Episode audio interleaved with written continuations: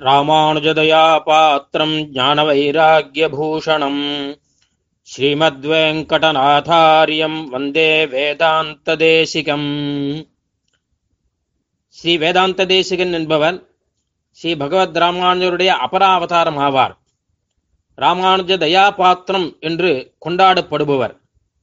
அவரது எழுநூத்தி ஐம்பதாவது திருநக்ஷத்திர வருஷ மகோத்சவத்தை ராமானுஜதயா என்கிற அமைப்பானது உபன்யாசங்களை வெளியிடுவதன் மூலம் சிறப்பாக நடத்தி கொண்டு வருகிறது.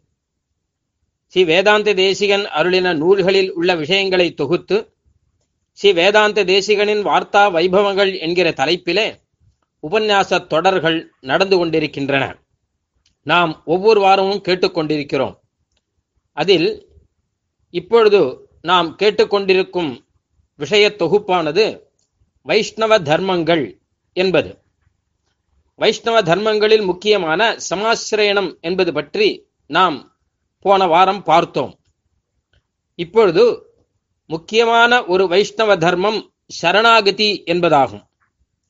அதை நாம் கேட்கப் போகிறோம். சரணாகதி என்பது ஸ்ரீ வேதாந்த தேசியனுடைய நூல்களிலே உள்ள மிக மிக சாரமான விஷயமாகும். நூற்றுக்கும் மேற்பட்ட கிரந்தங்களை அருளி செய்த ஸ்ரீ வேதாந்த தேசிகனுடைய எல்லா கிரந்தங்களிலும் இருக்கக்கூடிய ஒரே விஷயம் எது என்று கேட்டால் சரணாகதி என்று சுருக்கமாக சொல்லிவிடலாம். சரணாகதி என்றால் சரணம் அடைதல். சரணம் என்றால் உபாயம். அதாவது எம்பெருமானையே உபாயமாக அடைதல். எத்தனையோ பலன்களுக்காக ஆசைப்படும் மனிதனானவன் அந்தந்த பலன்களுக்கான உபாயத்தை செய்ய வேண்டும். ஆனால் அப்படி செய்ய முடியாமல் இருக்கும்போது என்னால் இந்த உபாயத்தை செய்ய முடியவில்லை. எம்பெருமானே நீரே எமக்கு பலன் தர வேண்டும் என்று அவரை நம்பி அவருடைய திருவடியிலே விழுந்து கிடப்பதுதான் சரணாகதி ஆகும். இது கதியற்றவனுக்கு உயர்ந்த கதியாக இருக்கும். அந்தந்த உபாயத்தை செய்ய முடிபவர்கள் அதை செய்து கொள்வார்கள். ஆனால் எல்லாரும் கைவிட்ட நிலையிலே வேற கதி இல்லாமல் இருப்பவன் எம்பெருமானையே சரணமாக பற்றி கொள்வான். இதைத்தான் சரணாகதி என்று சாஸ்திரம் சொல்லுகிறது. சரணாகதியை பற்றி வேதங்கள் இதிகாசங்கள் புராணங்கள் முதலிய பல நூல்கள் எடுத்துச் சொல்லியிருக்கின்றன. சரணாகதிக்கான உதாகரணங்களும் பல இருக்கின்றன. முக்கியமாக பார்த்தோமானால் திரௌபதி சரணாகதி. திரௌபதியானவள் கௌரவர்களுடைய சபையிலே பெரிய அவமானம் நேரிட்ட போது தன் மானம் காக்க வேண்டி கிருஷ்ணனை சரணாகதி செய்தாள். கோவிந்த புண்டரீகாட்ச ரக்ஷ மாம் சரணாகதாம் என்று கதறினாள். அப்பொழுது கண்ணன் புடவியை சுரந்து அவளை காப்பாற்றினான். அடுத்தது காகாசுரனுடைய சரணாகதி. காகாசுரனை பிரம்ம அஸ்திரம் துரத்தின அளவிலே நேரே பெருமாள் ஸ்ரீராமனிடம் வந்து உயிர் காப்பதற்காக சரணாகதி செய்தான். பகவான் பிரம்மாஸ்திரத்திலிருந்து அந்த காகாசுரனை காப்பாற்றி உயிர் பிச்சை கொடுத்தார். அடுத்து கஜேந்திரன் சரணாகதி. கஜேந்திரனை காலை முதலை பிடித்த போது ஆதி மூலமே என்று கட்டி கஜேந்திரன் சரணாகதி செய்தார். பகவான் சக்கராயுத பிரயோகம் செய்து முதலையை கொன்று ஆணையை காப்பாற்றினார். பாண்டவர்களெல்லாம் தமக்கு அரசு கிடைக்க வேண்டும் என்பதற்காக கண்ணனை சரணாகதி செய்தனர். அவர்களுக்கு இழந்த ராஜ்யம் திரும்ப கிடைத்தது. விபீஷணன் ஆனவர் தனக்கு பகவத் கைங்கரியம் கிடைக்க வேண்டும் என்பதற்காக பெருமாள் ஸ்ரீராமரிடம் சரணாகதி செய்தார். அவருக்கு அரசையும் கொடுத்து கைங்கரியத்தையும் கொடுத்தான் எம்பெருமான் ஸ்ரீராமன். இப்படியாக பார்த்தோமானால் சரணாகதிக்கு எத்தனையோ உதாகரணங்கள் உண்டு. யார் வேண்டுமானாலும் சரணாகதி செய்யலாம். எந்த பலனை குறித்து வேண்டுமானாலும் சரணாகதி செய்யலாம். எப்போது வேண்டுமானாலும் சரணாகதி செய்யலாம். ஆனால் முக்கியமான விஷயம் யாரை வேண்டுமானாலும் சரணாகதி செய்யலாம் என்று எடுத்துக்கொள்ளக்கூடாது. யார் பலன் கொடுப்பவரோ பலன் கொடுப்பதற்கான தகுதி யாருக்கு இருக்கிறதோ அவருக்கு அவரிடம்தான் சரணாகதி செய்ய வேண்டும். அதாவது பலன் கொடுப்பதற்கான திறமை இருக்க வேண்டும். பலன் கொடுப்பதற்கான கருணை இருக்க வேண்டும். இது ரெண்டும் இருக்க வேண்டும். எம்பெருமானிடம்தான் நிறைந்து இருக்கிறது. அவனுடைய ஒரு சர்வ சக்தித்துவம் எதையும் செய்ய வல்ல திறமை இருக்கிறபடியால் யார் எந்த பலன் கேட்டாலும் கொடுத்து விடுவான். அதே போல் கருணை இருக்கிறபடியால் மகா பாபிஷ்டர்களான நாம் கேட்டாலும் கொடுத்து விடுவான் எம்பெருமான். ஆகையால் பெருமான் கொடுப்பானோ என்கிற கவலை நமக்கு இருக்கக்கூடாது. ஆகையால் பெருமானிடம்தான் சரணாகதி செய்ய வேண்டும் கவலை இல்லாமல் சரணாகதி செய்ய வேண்டும். அதை மகாவிஸ்வாசம் என்று சொல்வார்கள். மகாவிஸ்வாசம் என்றால் மா பெரும் நம்பிக்கை மிகவும் நம்பிக்கை வேண்டும். எல்லாம் இத்தனை நாளா பெருமாளிடம் போகாமல் கடைசியில போய் பெருமாள் கிட்ட போனா பணம் கொடுப்பானா என்ன? அப்படின்னு சந்தேகம் வரலாம். அது அவனுடைய கருணையை புரிந்து கொள்ளாமல் வரக்கூடிய ஒரு சந்தேகம். பரம கருணையுடன் இப்போதாவது வந்தானே என்று நினைத்து பலனை கொடுப்பவன். இத்தனை நாள் ஒன்றும் செய்யாமல் கடைசி நிமிஷத்தில் போய் கேட்டால் பெருமான் தான் என்ன செய்வான்? அவனால் தான் எப்படி கொடுக்க முடியும்? என்று நாம் கவலைப்படக்கூடாது. அவன் சர்வசக்தன். எதையும் எப்படியும் மாற்றி கொடுக்க வல்லவன். அதனால் எப்படியானால் டாக்டர்கள் எல்லாம் கைவிட்ட நிலையிலே கூட பகவானிடம் சரணாகதி செய்தால் காப்பாற்றி தருவான். பரீட்சையிலே ஒன்றும் படிக்காமல் இருந்தால் கூட பகவானிடம் சரணாகதி செய்தால் காப்பாற்றி தருவான். அதுக்காக படிக்க வேண்டாம் என்ற அர்த்தம் இல்லை ஆனால் பகவானுக்கு அந்த திறமை இருக்கிறது. அதை நாம் புரிந்து கொள்ள வேண்டும். சர்வ சக்தித்துவம் இருக்கிறது. ஆகையாலே இந்த மாதிரி ஒரு மகா விஸ்வாசம் மாபெரும் நம்பிக்கையுடன் எம்பெருமானிடம் எந்த பலனுக்காக சரணாகதி செய்தாலும் அந்த பலனை நாம் கேட்ட காலத்திலேயே உடனே பகவான் கொடுப்பார். இது மிக அருமையான ஒரு தர்மம். பகவத்கீதையிலே கண்ணன் சொல்லும்போது சர்வதர்மான் பரித்தெஜ மாமேகம் சரணம் விரஜ. என்னென்ன உபாயங்கள் செய்ய முடியவில்லையோ அதையெல்லாம் விட்டுவிட்டு என்னை சரணாகிதி செய் நான் பலன் அளிக்கிறேன் என்பதாக அற்புதமாக சாதித்திருக்கிறான். மோக்ஷம். இதுதான் நமக்கு தேவையானது. இந்த சம்சார வாழ்வை துறந்து இனி மறுபிறவி இல்லாமல் சீவை குண்டத்திலே நித்தியமான அற்புதமான ஆனந்தமான வாழ்வு பெற வேண்டும். அதற்காக என்ன செய்ய வேண்டும் என்று பார்த்தால் சாஸ்திரங்களிலே பார்த்தால் கர்மயோகம் ஞானயோகம் பக்தி யோகம் முதலியன எல்லாம் செய்ய வேண்டும் என்று இருக்கிறது. ஒரு விஷயம் நமக்கு தெரிகிறது. நம்மால் இதை எதுவும் பண்ண முடியாது. கர்மயோகம் பண்ண முடியாது. ஞானயோகம் பண்ண முடியாது. பக்தி யோகம் என்கிற பேச்சே வராது நமக்கு. பின் நாம் என்னதான் செய்வது என்றால் உங்களால் செய்ய முடியாதவற்றை விட்டுவிடுங்கள் என்று கண்ணன் சொல்லியிருக்கிறான். அதை விட்டுவிட்டு நாம் எம்பெருமானிடம் எம்பெருமானே என்னால் இதை எதுவும் செய்ய முடியவில்லை.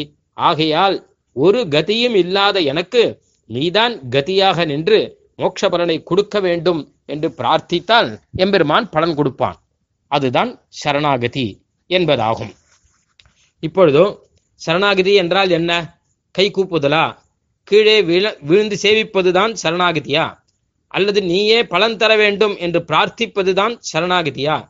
அல்லது பகவானே பலன் தருவான் என்று பூர்ணமான நம்பிக்கை இருக்கிறதே அதுதான் சரணாகதியா? இதில் எது சரணாகதி என்று கேட்டால் இதில் ஒன்றுதான் சரணாகதி என்று சொல்ல முடியாது. சரணாகதி என்பது ஆறு அங்கங்களுடன் கூடியதாகும். அதில் முக்கியமாக குறிப்பாக பரநியாசம் என்பது சொல்லப்படுகிறது. பரம் என்றால் பொறுப்பு. என்னை காப்பாற்றும் பொறுப்பு இருக்கிறதே அந்த பொறுப்பை பகவானிடம் நான் ஒப்படைக்கிறேன். இதுதான் சரணாகதி.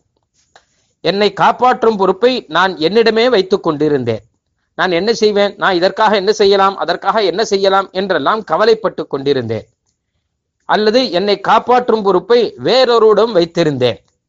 என்னுடைய வைத்தியர் டாக்டர் அவர் காப்பாற்றுவார். எனக்கு வேண்டிய என்னுடைய நண்பர் எப்படியாவது காப்பாற்றுவார் என்றெல்லாம் பிறரை நம்பியிருந்தேன். ஆனால் அதெல்லாமும் இப்பொழுது கிடையாது என்பது தெரிந்த பின் என்னை காப்பாற்றுவது எம்பெருமான் மட்டுமே என்று உணர்ந்த பின் அந்த காப்பாற்றும் பொறுப்பை எம்பெருமானிடம் ஒப்படைக்க வேண்டும். அதுதான் பரநியாசம் என்பது பெயர். அதுதான் சரணாகதியில் மிக முக்கியமானது. அதற்கு தேவையாக சில அங்கங்கள் உள்ளன. ஆனுகூல்யஸ்ய சங்கல்பக எம்பெருமானே உமக்கு நான் இனிமேல் அனுகூலனாகவே இருப்பேன் என்கிற சங்கல்பம். பிராதிகூல்யஸ்ய வர்ஜனம். உமக்கு பிரதிகூலமான காரியங்களை செய்ய மாட்டேன். உமக்கு எதிராக சாஸ்திர விருத்தமான காரியங்களை செய்ய மாட்டேன் என்கிற சங்கல்பம். ரக்ஷிஷ்யதீதி விஸ்வாசா நீர் கட்டாயம் காப்பாற்றுவார் என்பதாக ஒரு மாபெரும் நம்பிக்கை. கோப்திருத்வ வரணம் ததா. நீரே காப்பாற்ற வேண்டும் நீரே ரக்ஷகனாக இருக்க வேண்டும் என்று பிரார்த்தனை செய்தல். ஆத்ம நிக்ஷேபகா நானும் என்னை காப்பாற்றும் பொறுப்பும் இதை காப்பாற்றினால் வரக்கூடிய பலனும் எல்லாம் உன்னை சேர்ந்தவையே. எனக்கு இதில் சம்பந்தமே துளியும் கிடையாது. மொத்தமாக என்னை உம்மிடம் ஒப்படைத்து விட்டேன் என்பதாக ஆத்மாவை சமர்ப்பணம் செய்தல். கார்பண்யம் அதாவது வேறு கதி இல்லாதவன் நான். அதனால்தான் உம்மிடம் சரணாகதி செய்கிறேன் என்று தன்னுடைய புகழில்லாத நிலைமையை அனுசந்தானம் செய்தல். வேறு கதி இருப்பவன் நான் அதை செய்கிறேன் இதை செய்கிறேன் என்றால் அதை செய்து பார்த்துக்கொள் என்பதாக பெருமாள் விட்டு விடுவான். அதனால் எதையும் செய்ய வழி இல்லாதவன் தான் நான் என்பதையும் நாம் அங்கே நினைக்க வேண்டும். இப்படி ஆறு விஷயங்கள் இருக்கின்றன. இந்த ஆறும் சேர்ந்ததுதான் சரணாகதி என்பதாகும். மோட்சத்துக்கான சரணாகதியில் எம்பெருமானிடம் நம்முடைய பலனையும் நாம் ஒப்படைத்து விடுகிறோம். அதாவது மோட்சத்துக்கு போய் நாம் கைங்கரியம் செய்வதும் பெருமானுக்கு பெருமானுடைய உகப்புக்காகவே பகவத் பிரீத்தியர்த்தமே செய்கிறோம் என்பது இந்த சரணாகதியினுடைய ஒரு அற்புதமான தத்துவமாகும். இந்த சரணாகதியை நாம் நமக்காக செய்யலாம். அல்லது ஆச்சாரியர்கள் நமக்காக செய்து வைப்பார்கள். இப்படி ஒரு நான்கு விதம் சரணாகதியிலே இருக்கிறது. ஆச்சாரியன் சிஷ்யனுக்காக சரணாகதி செய்தால் பகவான் அந்த சிஷ்யனையும் ஏற்றுக்கொண்டு அவனுக்கு நல்ல பலனை கொடுக்கிறார் என்பதாக சாஸ்திரங்கள் சொல்லியிருக்கின்றன. அதனால் அந்த முறையிலே லோகத்திலே இன்றும் சரணாகதி நடக்கிறது. ஏனென்றால் நாம சரணாகதி செய்ய தேவையான மகா விஸ்வாசம் மாபெரும் நம்பிக்கை என்பது எல்லாருக்கும் சட்டென்று பிறக்காது. அது திரௌபதிக்கு இருக்கக்கூடிய ஒரு நம்பிக்கை. அந்த துஷ்டர்கள் சபையிலே எங்கேயோ இருக்கக்கூடிய கண்ணனை கூப்பிட்டாள் அல்லவா? இது நடக்கிறது ஹஸ்தினாபுரத்திலே. கண்ணன் இருப்பது துவாரகையிலே. ஹஸ்தினத்துக்கும் துவாரகைக்கும் ஆயிரம் காதம் தூரம். ஆனால் அற்புதமாக நடக்குதையா அங்கே புடவை வியாபாரம் என்பதாக தமிழிலே ஒரு கவிஞர் எழுதினார். அந்த முறையிலே எத்தனை தூரத்தில் இருந்தாலும் கண்ணன் தான் என்னை காப்பாற்றுவான். இங்கே இருக்கும் கணவர்களும் இங்கே இருக்கும் பீஷ்மன் முதலான பெரியோர்களும் காப்பாற்ற மாட்டார்கள் என்பதை புரிந்து கொண்டு கண்ணனை சரணாகதி செய்த திரௌபதிக்கு கண்ணன் புடவை சுரந்து மானம் காத்து காப்பாற்றினான். இல்லவா? அதே போன்ற ஒரு மகா விஸ்வாசம் நமக்கு பிறக்க வேண்டும். அது பிறப்பது கடினமாக இருக்கிறது. ஆகையால் ஆச்சாரியனை பற்றி கொண்டு அவர் சொல்லக்கூடிய முறையிலே உக்தி நிஷ்டையோ அல்லது ஆச்சாரிய நிஷ்டையோ ஏதோ ஒரு முறையிலே நாம் சரணாகதி செய்தால் இந்த ஜன்மத்திலிருந்து நாம் கடைத்து ஏற முடியும். இல்லாவிட்டால் மனிதனாக பிறந்தும் சரணாகதி செய்யவில்லை என்றால் பிறகு அடுத்து எத்தனையோ எத்தனையோ ஜென்மங்கள் எடுத்து கஷ்டப்பட வேண்டி இருக்கும் என்பது ஒரு பெரும் எச்சரிக்கை நமக்கு. ஆச்சாரியர்கள் சுவாமி தேசிகன் முதலானவர்கள் தரும் எச்சரிக்கை இது.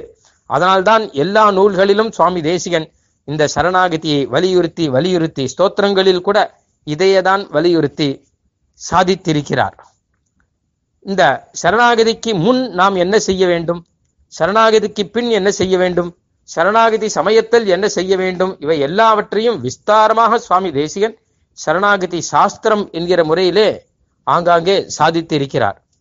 சுவாமி தேசிகன் சாதித்த அத்தனை விஷயங்களையும் சொல்வதானால் எத்தனையோ நாள்கள் ஆகும். எத்தனையோ மணிகள் மாத்திரமல்ல. ஏனென்றால் இது ஒரு பெரிய சாஸ்திரமாகும். இது சரணாகதிக்கு முன் நாம் என்ன செய்ய வேண்டும் என்றால் சற்றே சோகத்துடன் சம்சாரத்திலே ஒரு பற்றை விட்டுவிட்டு எனக்கு மோட்சம் வேண்டும் என்கிற ஆசையுடன் ஆச்சாரியனை பற்ற வேண்டும். சரணாகதி சமயத்தில் என்ன செய்ய வேண்டும் என்றால் ஆச்சாரியன் செய்யும் சரணாகதியில் அடங்கி இருக்க வேண்டும். சரணாகதி செய்த பின் என்ன செய்ய வேண்டும்? என்றால் ஒன்றும் செய்ய வேண்டாம். ஒரு கவலையும் இல்லாமல் எம்பெருமான் பார்த்து கொள்வான் என்பதாக ஒரு நிம்மதியான வாழ்வினை வாழ வேண்டும். எம்பெருமானுக்கு நித்தகர்மானுஷ்டானங்கள் மூலம் கைங்கரியத்தை செய்து கொண்டு மா சுச்சகா என்று கண்ணன் சொல்கிற ரீதியிலே அதாவது கவலைப்படாதே என்று கண்ணன் சொல்லியிருக்கிறார். அதனால் அந்த ரீதியை உணர்ந்து நாம் செயல்பட வேண்டும். சரணாகதி செய்த பின்பும் இனி வேற ஏதாவது செய்யலாம் என்பதாக ஆரம்பிக்க கூடாது இதையும் தான் செய்து வைப்போமே. அதுக்கால் தான் பலன் கிடைக்கட்டுமே என்று நினைக்க கூடாது இனி செய்வதெல்லாம் கைங்கரியம் தவிர என்னுடைய பலனுக்காக என்று எதுவும் கிடையாது. குறிப்பாக பகவானையே சரணாகதி அடைந்தவர் வேறு தெய்வங்களை சரணடையக்கூடாது. அதே போல பகவானையே சரணாகதி அடைந்தவர் பாகவதர்களிடம் அபசாரப்படக்கூடாது. பகவானைச் சேர்ந்தவர்களிடம் கௌரவத்துடன் நடந்து கொள்ள வேண்டும் என்பதாக இருக்கிறது. இப்படி எத்தனை எத்தனையோ விஷயங்களை சுவாமி தேசிகன் பல நூல்களிலே சாதித்துள்ளார். குறிப்பாக ஸ்ரீமத் ரகசிய திரேசாரம் என்பதுதான் சரணாகதியை பற்றி விரிவாக எடுத்துச் சொல்வது. பின்னர் விரோத பரிகாரம் முதலிய கிரந்தங்களும் நிக்ஷேப ரக்ஷா என்பதாக சம்ஸ்கிருதத்திலே இருக்கக்கூடிய அழகான ஒரு கிரந்தமும் இன்னும் பல நூல்களையும் நாம் இங்கே சொல்லலாம். இப்பொழுது இந்த சரணாகதி பற்றிய விஷயங்களை இங்கே தர இருக்கவர் மகாவித்வான் ஸ்ரீ உவே சோகத்தூர் ராமானுஜாச்சாரிய சுவாமி ஆவார். அவர்தான் முன்பு சமாசயனம் பற்றியும் நமக்கு எடுத்து கொடுத்தார். இப்பொழுது அவர் ஞாச விம்சதி என்பதாக சுவாமி தேசிகன் அருளி செய்த நூலில் இருந்து சரணாகதியை பற்றி நமக்கு இங்கே தரப்போகிறார். முதலில் ஆச்சாரியனிடமிருந்து ஆரம்பம். ஒரு ஆச்சாரியன் எப்படி இருப்பான்? ஒரு சிஷ்யன் எப்படி இருக்க வேண்டும்? ஒரு ஆச்சாரியனுடைய உபதேசம் எப்படி இருக்கும்? ஏனென்றால் இதெல்லாம் வந்தால்தான் சரணாகதி என்பதே புரியும். பிறந்தவுடன் சரணாகதி புரிந்து விடாது. நல்ல ஆச்சாரிய சம்பந்தம் நல்ல சிஷ்யனாக இருத்தல் ஆச்சாரனுடைய சில உபதேசங்கள் இதையெல்லாம் எடுத்துச் சொல்ல வேண்டும் என்பதாக சுவாமி தேசிகன் திருவுள்ளம் அந்த கிரந்தத்திலே அப்படி சாதித்திருக்கிறார். அதையே பின்பற்றி நம் சுவாமியும் இப்பொழுது ஆச்சாரிய லக்கணத்திலிருந்து ஆரம்பித்து மெதுவாக சரணாகிதியை பற்றிய விஷயங்களை சுவாமி தேசிகன் அங்கே சாதித்த விஷயங்களை இங்கே நமக்காக தர இருக்கிறார். இந்த சுவாமி மிக உயர்ந்த பதவியிலே இருந்தவர் சம்ஸ்கிருதத்திலும் மட்டுமன்றி வேத வேதாந்தங்களிலும் மட்டுமன்றி கம்ப்யூட்டர் துறையிலும் மிக பெரிய அளவிலே சிறந்த ஞானத்தை பெற்று மிக புகழ் பெற்றவராக திகழ்கிறார். இந்த சுவாமியின் காலக்ஷேபங்கள் பெங்களூரிலும் இன்னும் பல இடத்திலும் மிக மிக பிரசித்தமாக இருக்கின்றன. பல சிஷ்யர்கள் பயன் பெற்று கொண்டு இருக்கிறார்கள். இந்த சுவாமியின் அற்புதமான சரணாகதி வார்த்தையை நாம் இப்பொழுது கேட்டு மகிழலாம். வீரே தைத்தேந்திர வக்ஷோமிதல் நமுதித்தே பீஷணே விஷ்ணு சங்கே भूयाद्भक्तिः परा मे ज्वलति सकलवेत्सार्वभौमेति भद्रे पत्यो सर्वस्य मृत्योर्मृतिकृतिविनतानन्दगन्धे मुकुन्दे श्रीरङ्गनाथजडगोपयतीन्द्रदृष्टं लक्ष्मीनृसिंहझटिचित्करुणैकपात्रं श्रीरङ्गवीररघुराच्छडगोपहृद्यं वेदान्तदेशिकेतीन्द्रमहं प्रपद्ये श्रीमद्रङ्गजटारिसंविवराल्लब्धागमान्तद्वयं श्रीमद्वेदवतं सदेशिकेतेः कारुण्यवीक्षास्पदं सेवे रङ्गधुरेण शासनवशं नारायणं योगिनं वेदान्तदेशिकेतीन्तकटाक्षलब्धत्रयन्तसारमनवद्यगुणं उदाग्र्यं नारायणाद्येतु सतिकृपाभिषिक्तं श्रीरङ्गनाथ इति शेखरमाश्रयामः श्रीमान् वेङ्कटनाथार्यः कवितार्किककेसरी वेदान्ताचार्यवर्यो मे सन्निधत्तां सदा हृदि காத்தால் சமாசயனத்தில் பஞ்ச சம்ஸ்காரங்கள் நடுவில் தாபத்தை பற்றி காத்தாடி கொஞ்சம் விஞ்ஞாபித்தேன். மத்தியானம் சரணாகத்தின்னு ஒரு டாபிக் கொடுத்துருக்கார். சரணாகத்தின்ற டாபிக் சுவாமி தேசிகன் மொத்தம் அவருடைய ஜீவன சரித்திரமே சரணாகதிக்காகவே அவர் சமர்ப்பிக்கின்றவர். நிறைய கிரந்தங்கள் சரணாகதி பற்றியே சுவாமி சாதிச்சிருக்கார் அதில் ஞாச தசகம் ஞாச விம்சதி ஞாச திலக்கம் இதை தவிர சரணாகதி தீபிகை நிக்ஷேபரக்ஷ அபயப்பிரதானசாரம் இதெல்லாம் போக ரசத்து சாரம் முழுக்கவே சரணாகதியை பற்றி விஸ்தாரமாக சொல்கிறதுக்காக ஏற்பட்ட கிரந்தம் இது. அதனால் சுவாமி தேசிகனில் எந்த கிரந்தத்தில் எதில் சரணாகதி இல்லைன்னே சொல்ல முடியாது. அந்த அளவுக்கு ஒவ்வொரு சீசூக்தி எடுத்துட்டாலும் ஒரு சரணாகதி பற்றி சுவாமி சாத்திருந்திருக்கார். அதனால் எதை எடுத்துட்டு சொல்கிறதுன்றதில் சுலோகம் இல்லை தீர்மானிக்கிறது. அப்படியே இன்னைக்கு ஞாச விம்சத்திலேருந்து சில விஷயங்கள் சுவாமி சாத்திருக்கிறத சரணாகதியை பற்றி தெரிவிக்கிறேன். கூடவே ஞாசத்தில் தசகத்தில் சொன்னதோ மற்ற கிரந்தத்தில் இருக்கிறதோ அப்பப்போ வேண்டிருக்கும் ஞாச விம்சதி ஏன் எடுத்துக்கணும்னு கேட்டால் எப்படி நிக்ஷேப ரக்ஷை தனியாக இத்தர வாதிகளுடைய ஆக்ஷேபத்துக்கு பதிலாக இந்த உபாயத்தை ஸ்தாபித்ததுக்காக ஏற்பட்டிருக்கோ அது பரவாதிகளை நிரசிக்கிறதுக்காக ஏற்பட்டது. நம் சிஷ்யாளுக்கே சந்தேகங்கள் வந்தால் அந்த சந்தேகத்தை போக்குறதுக்காகன்னு இந்த ஒரு ஸ்தோத்திரத்தில் மட்டும் சுவாமி தானே ஒரு வியாக்கியானம் பண்ணிருக்கேன் அவருடைய இருபத்தெட்டு ஸ்தோத்திரங்களில் ஞாசவம்சத்துக்கு மட்டும்தான் தானே வியாக்கியானம் பண்ணிருக்கார் சுவாமி. ஸ்வயம் வியாக்கிரியத்தே ஸ்மாபி அப்படின்னு தான் சாய்க்கிறார். அப்போ மற்றதுக்கெல்லாம் ஏன் வியாக்கியானம் பண்ணோம்னு தோணல சுவாமிக்கு அப்படின்னு ஒரு வேளை பார்த்தா இதில் சொல்கிற விஷயம் அப்படிப்பட்டதாக இருக்குது முக்கியமாக பிரமாணங்களை காட்டுறதுன்னு. நிக்ஷேபரக்ஷையில் காட்டியிருக்கார். நிக்ஷேபரக்ஷை வாதகந்தமாக போச்சு. நிக்ஷேபரக்ஷைக்கு அதிகாரிகள் குறைச்சல். அது போக மற்ற ஸ்தோத்திரமாக இருக்கிறதுலையோ அல்லது அபயப்பிரதான சார்பம் அரசு சார்பம் வச்சுட்டால் இது எல்லாருக்கும் அதிகாரம் இருக்கட்டும் காலக்ஷேபத்தில் அப்படின்ற திருவுள்ளத்தோடு பண்ணது. அதனால் ஸ்ருதி வாக்கியத்தை எடுக்கலை சுவாமி. ஸ்ருதி வாக்கியத்தை எடுத்து பிரபத்தியை ஸ்தாபிக்கிறதுக்காக வந்த விஷயத்தில் நியாச விம்சத்தி ஒன்றும் நிக்ஷேபரக்ஷை ஒன்றும் நிக்ஷேபரக்ஷையில் ஸ்ருதி எடுக்கிறார் ஆனால் அது ரொம்ப வாத கிரந்தமாக போயிட்டுருக்கிறதுனால் ஞாச விம்சத்தியில் மட்டும் சுவாமி தான் வியாக்கியானம் பண்ணுறது சுத்தி வாக்கியங்களை பிரமாணங்களை காட்டி வியாக்கியானம் பண்ணிருக்கார் இது இதை ஒரு கிரந்தம் தவிர மிச்சம் எதுலேயும் சுவாமி ஸ்ருதியை உபயோகிக்கலை. அதாவது எல்லாருக்குமே அதிகாரம் இருக்கட்டும் காலக்ஷேபத்தில் அப்படின்ற திருவுள்ளத்தினால் ரகசிய கிரந்தங்கள்லையும் சொல்லலை. மிச்சது ஸ்தோத்திரமாக போயிடுத்து. ஞாசகம் ஞாச திலக்கம் ஜனநாயக தீபிகை இதெல்லாம் ஸ்தோத்திரத்தை சேர்ந்து கொடுத்து அதுக்கெல்லாம் தான் வியாக்கியானம் பண்ணல. அதனால் இதில் சில முக்கியமான பிரமாணங்களை சுவாமி எடுத்து காட்டுறார். இதை தவிர சில விசேஷ சந்தேகங்களுக்கு பதில் சாச்சிருக்கேன் அதுக்காக ஞாச விம்சத்தியை கொண்டு ஞாச விம்சத்தியில் பிரபத்தின்றது எப்போதுலேருந்து ஆரம்பிக்கிறது அப்படின்றதில் முதல் முதல் ஒரு ஆச்சாரியன் தனக்கு கிடைக்கிறதே இதுதான் முதல் படி அப்படின்றத சாய்க்கிறேன் இரண்டாயிரத்தி பண்ணிக்கிறதுக்கு முதல்ல ஒரு சந்த ஆச்சாரியன் கிடைக்கணும் ஒருத்தனுக்கு. இந்த ஆச்சாரியன் கிடைக்கிறதுக்கு நிறைய எழுத்துக்கள்லாம் சொல்லிருக்கேன். ஈஸ்வசத்திய சௌஹார்த்தம் எதிர்ச்சா சுகிருதம் ததா.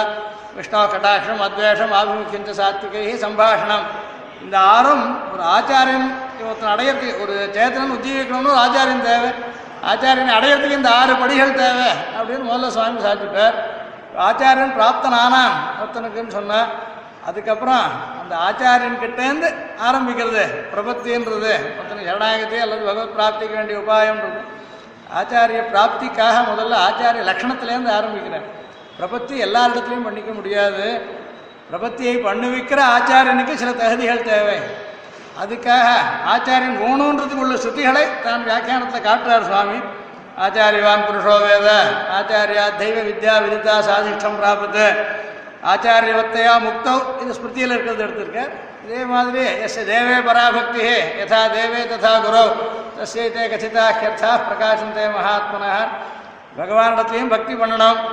அதுவும் பரமான பக்தியாக இருக்கணும். எஸ் தேவே பராபக்தி பகவானிடத்தில் எப்படி பக்தி பண்ணுறானோ அதே மாதிரியான பக்தி ஆச்சாரத்திலையும் பண்ணணும். இது சுற்றி சொன்னது. நிறைய பேர் பக்தி சப்தம் வேதத்தை சொல்ல அப்படின்னு கேட்குறார். இங்கே ஸ்பஷ்டமாக சொல்றீங்க. எஸ் தேவே பராபக்தின்றது சுத்தி தான் சரி இந்த சுத்தியில் திருப்தி இல்லை சிலருக்கு.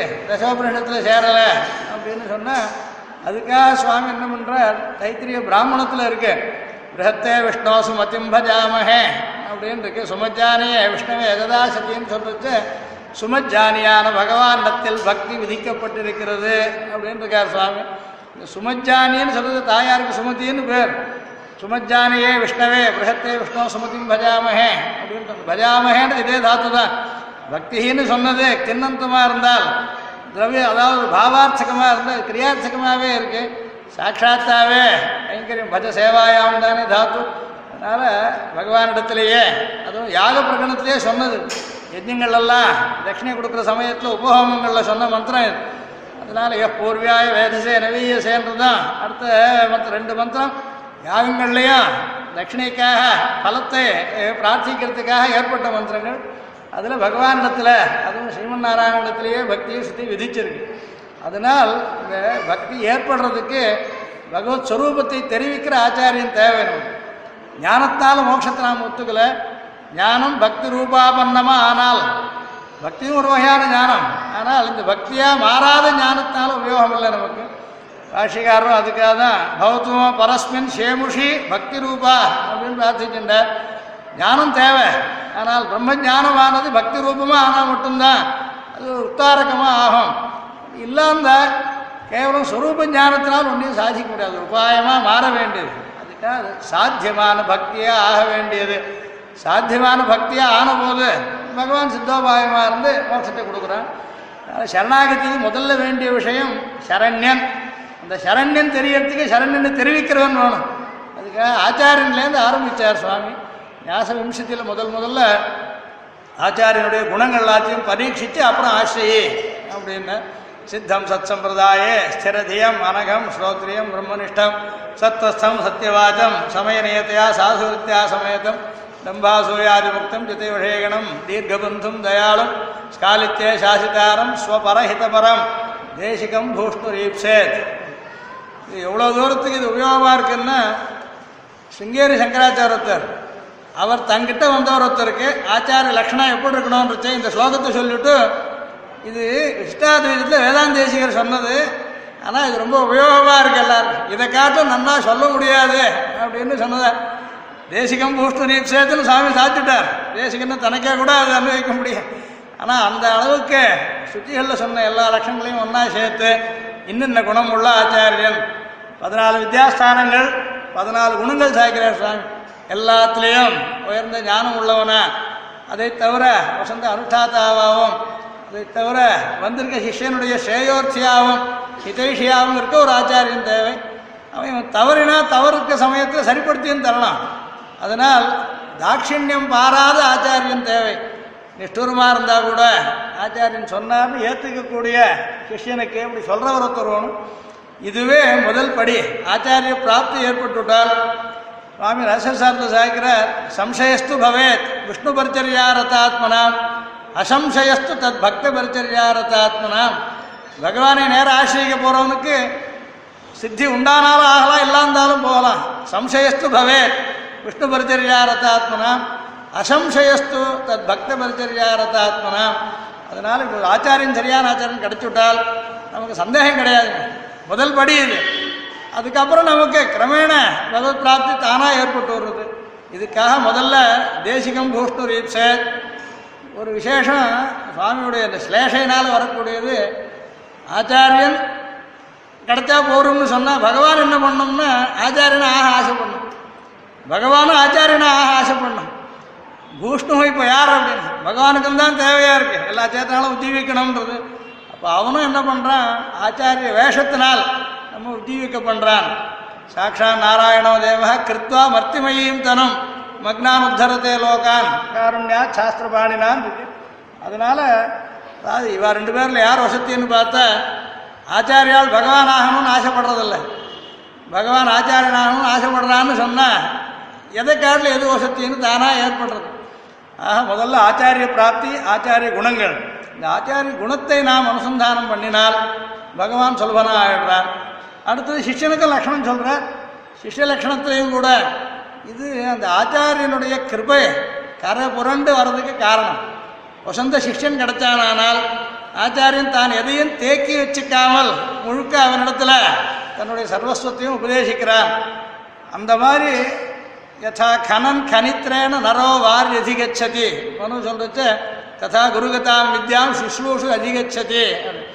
நல்ல சுஷ்ரூஷுவான சிஷ்யன் கிடைச்சால் ஆச்சாரியனும் உற்சாகமாக தன்னுடைய அனுபவத்தை முழுக்க மதுரகவிகளுக்கு நம்மாழ்வார் உபதேசிக்கவே நமக்கு இன்றைக்கி திவ்ய பிரபந்தங்கள் கிடச்சிருக்கு. அப்படிப்பட்ட உயர்ந்த சிஷ்டரை தானே அதை வரவழைச்சுண்டார்னு சொல்கிறது அவர் இங்கே உத்தரதேச யாத்திரை போயிருந்தார். ஒரு ஜோதி ரூபத்தினால் அவர் அழைச்சிட்டு வந்து தன்னிடத்துல அப்புறம் அவருக்கு உபதேசித்ததாக அவர் ஒத்தாந்தம் இருக்குது அப்படிப்பட்ட ஒரு உயர்ந்த சிஷ்யன் லட்சணத்தையும் மேலே சொல்கிறார் சத்புத்தி சாது சேவி சமுச்சித சரித்தா தத்துவபோதாபிலாஷி சுஷ்ரூஷோ தியக்தமான பணிபதனபர பிரத்ன பிரஷ்னகால பிரதீட்சா சாந்தா தாந்தா அனசூயோ சரணம் உபகத அங்கேருந்து இவனுடைய சரணாகதி பண்ணுறது ஆரம்பிக்கிறது சிஷ்ய லட்சணத்தில் சரணம் உபகத அப்படின்றது ஒன்று தேவை. ஆச்சாரியனுக்கு சரண்யனை காட்டித்தர காரியம் இருக்குது சிஷ்யனுக்கு சரணம் தான் அடைய வேண்டிய காரியம் இருக்குது சாஸ்திர விஸ்வாசசாலி சிஷ்ய பிராப்த பரீட்சாம் கிருத்தவித்து அபிமதம் தத்துவத்தை சிக்ஷணீயா முதல்ல ஆச்சாரிய லட்சணம் ஆச்சாரிய பிராப்தி அடுத்தது சிஷ்யன் அவனுக்குள்ள லட்சணங்கள் இவா ரெண்டு பேரும் தகுந்து அமைஞ்சால் அப்போ அவனுக்கு ஆச்சாரியன் என்ன உபதேசிக்கணும்? அதையும் சுவாமியே காட்டி வந்திருக்கேன் அடுத்த ஸ்லோகத்தை என்ன பண்ணுற சர்வஜனா ஆக வேண்டியதில்லை. சதுர்தச வித்யாஸ்தானத்தையும் கரைச்சி குடின்னு சொல்லலை. உபயுக்தேஷு வைசித்தியம் திரிவர்க்க நிரபேட்சதா கர்ணத்ரய சாரூபியம் இது சௌக்கிய ரசாயனம்னு சுவாமியும் சாச்சிருக்கேன் அதனால் சாரதமமான அர்த்தத்தை மட்டும் ஆச்சாரியம் சிக்ஷனுக்கு உபதேசித்தாலும் மோட்சம் தானாக கிடச்சிட போகிறது மோட்சத்தை சர்வஜத்துவம் தானாக வருது அதுக்காக நாம் சிரமப்படவே வேண்டாம் ஆக சுலபமாக சாதிக்கிற வழியாக முதல்ல ஒரு உபதேச ஆச்சாரியன் ஏகாந்தத்தில் பண்ண வேண்டியது என்னன்னு உபதேசிக்கணும் அப்படின்ட்டு சுவாதீனாசேஷ சத்தா ஸ்திதி அத்தன பலம் வித்தி லக்ஷ்மீசமேகம் பிராப்பியம் நானியம் பிரதீயாக நச்ச சரணதயா கஞ்சித் அந்யம் விரணீயாக ஏதஸ்மாதேவ பும்சாம் பயமிதரதி प्रोक्ष्य प्रेक्ष्य मोज्झीस्तदाज्ञाम् इत्येकान्तोपदेशः प्रथममिह गुरोः ஏகச்சித்தேன தாரியः இவனும் ரொம்ப வாசிக்க வேண்டாம் அவரும் ரொம்ப சொல்லி தர வேண்டாம் இந்த ஒரு உபதேசம் இந்த ஒரு ஸ்லோகத்தை சொன்ன அளவு தெரிஞ்சுட்டா போகிறோம் அதில் வேதாந்தங்கள் சொன்ன மொத்த அர்த்தத்தையும் அடக்கியிருக்கார். சரண்யன் சரண்யன் ஆறுதிக்க வேண்டிய குணங்கள் இருக்கிறத முதல்ல தெரிஞ்சுக்கணும். ஏன் நாம் பகவானத்தை சரணம் அடைகிறோம் சரணம் அடைஞ்சு வர வேண்டியது என்ன? சரணம் பண்ணி அடைஞ்சதுக்கப்புறம் நாம் எப்படி நடக்கணும்? எல்லாம் இந்த ஸ்லோகத்திலேயே இந்த ஒரே ஸ்லோகத்துக்குள்ளே காட்டி கொடுக்குறார் சுவாமி. இது முதல் உபதேசம். ஆச்சாரியன் சிஷ்யனுக்கு பண்ண வேண்டியது. அதில் பகவான் எல்லா சேத்தன அச்சேத்தன வஸ்துக்களுக்கும் ஆத்மாவாக இருக்கான் இது எல்லாத்தையும் நியமிக்கிறான். சுவாதீன அசேஷ சத்தா ஸ்திதி யத்தன பலம். வித்தி லக்ஷ்மீசம் ஏகம். பகவான் ஒத்தந்தான் தாயரோட கூட சேர்ந்தவன். லக்ஷ்மி விசிஷ்டனான பகவான் ஒருவனையே. ஆளவந்தார் சாட்சி மாதிரி. சுவாதீன திரிவித சேத்தனா சேத்தன ஸ்வரூப ஸ்திதி பிரவருத்தி பேதம். அப்படின்னு ஆளவந்தார் சாட்சிந்தார் அத்த இன்னும் கூட சுருக்கி சுவாமி. சுவாதீன அசேஷ சத்தா ஸ்திதி யத்தன பலம். அதாவது சக்திராவிரத்தம் இருபத்தோரு எழுத்து சொல்லலாம். அதில் கூட வித்தி லக்ஷ்மி சமேகம்ன்றது இன்னாரைன்னு சொல்கிறதுக்காக உபயோகிச்சு விட்டார் பதினாலு எழுத்தில் அடக்கி விட்டார் பதினாலு குணங்கள் பதினாலு வித்தியாசானங்கள் சொன்ன மாதிரி பதினாலு அக்ஷர வியாக்கரணத்தில் பதினாலு சூத்திரங்கள் உண்டு. மாயேஸ்வர சூத்திரம். அதை வச்சுட்டு தான் மொத்த வியாக்கரணமே வந்ததுன்னு அவ்வளோ சுருக்கமாக ஆச்சாரம் உபதேசித்தா போகிறோம் இதுதான் பகவான் சரண்யன் காரணம். அவன் தனக்கு அதீனமா எல்லா சேத்தன சேத்தனங்களுடைய ஸ்வரூபத்தையோ ஸ்திதியோ பிரவருத்திகளையோ தன் வசமாக கொண்டிருக்கான். இதனால் பகவானை சரணம் அடைஞ்சால் எங்கேருந்து நமக்கு பயம் வரப்போறதில்லை. பகவான் கிட்டேருந்து பயம் கிடையாது. அவன் அபயம் கொடுக்கறதுக்காக தான் அவன் நம்ம பிரபத்தியே பண்ண போகிறோம் அதனால யா யாருண்டேந்து யாருக்கு பயம் வந்தாலும் அபயம் அபயம் சர்வபூதேபியோ ததாம் ஏதத் விரதம் மம அதனால இப்போ பகவானை ஆசிரித்துட்டால் நமக்கு எப்படி அபயம் அப்படின்னு கேட்டால் பயாபய விதாயினஹா ஜெகதி எந்நிதேசே ஸ்திதாக அப்படின்னு சுவாமி சாத்திருக்கார். பிரம்மத்திண்டேந்து பயந்திண்டு தான் எல்லா தேவதைகளும் காரியம் பண்ணுறான்னு சுற்றி சொல்வது பீஷாஸ்மாத்வாத்தோதே பீஷோதே சூர்யா பீஷாஸ்மாத் அக்னிஸ்தேந்திரச்ச மிருத்யுத்தாவதி பஞ்சம இது. பகவான் கிட்டேருந்து பயந்துண்டு அவாவா தங்க காரியத்தை பண்ணுறதுனால் அவாகிட்டே நமக்கு பயம் வரப்போறதில்லை. பகவானால் தீர்க்க முடியாத ஒரு குறை கிடையாது. ஒரு பயம் கிடையாது ஒரு கஷ்டம் கிடையாது. அதனால சர்வஸ்மாத் பரனா இருக்கிற பகவானை ஆசிரிக்க வேண்டியது.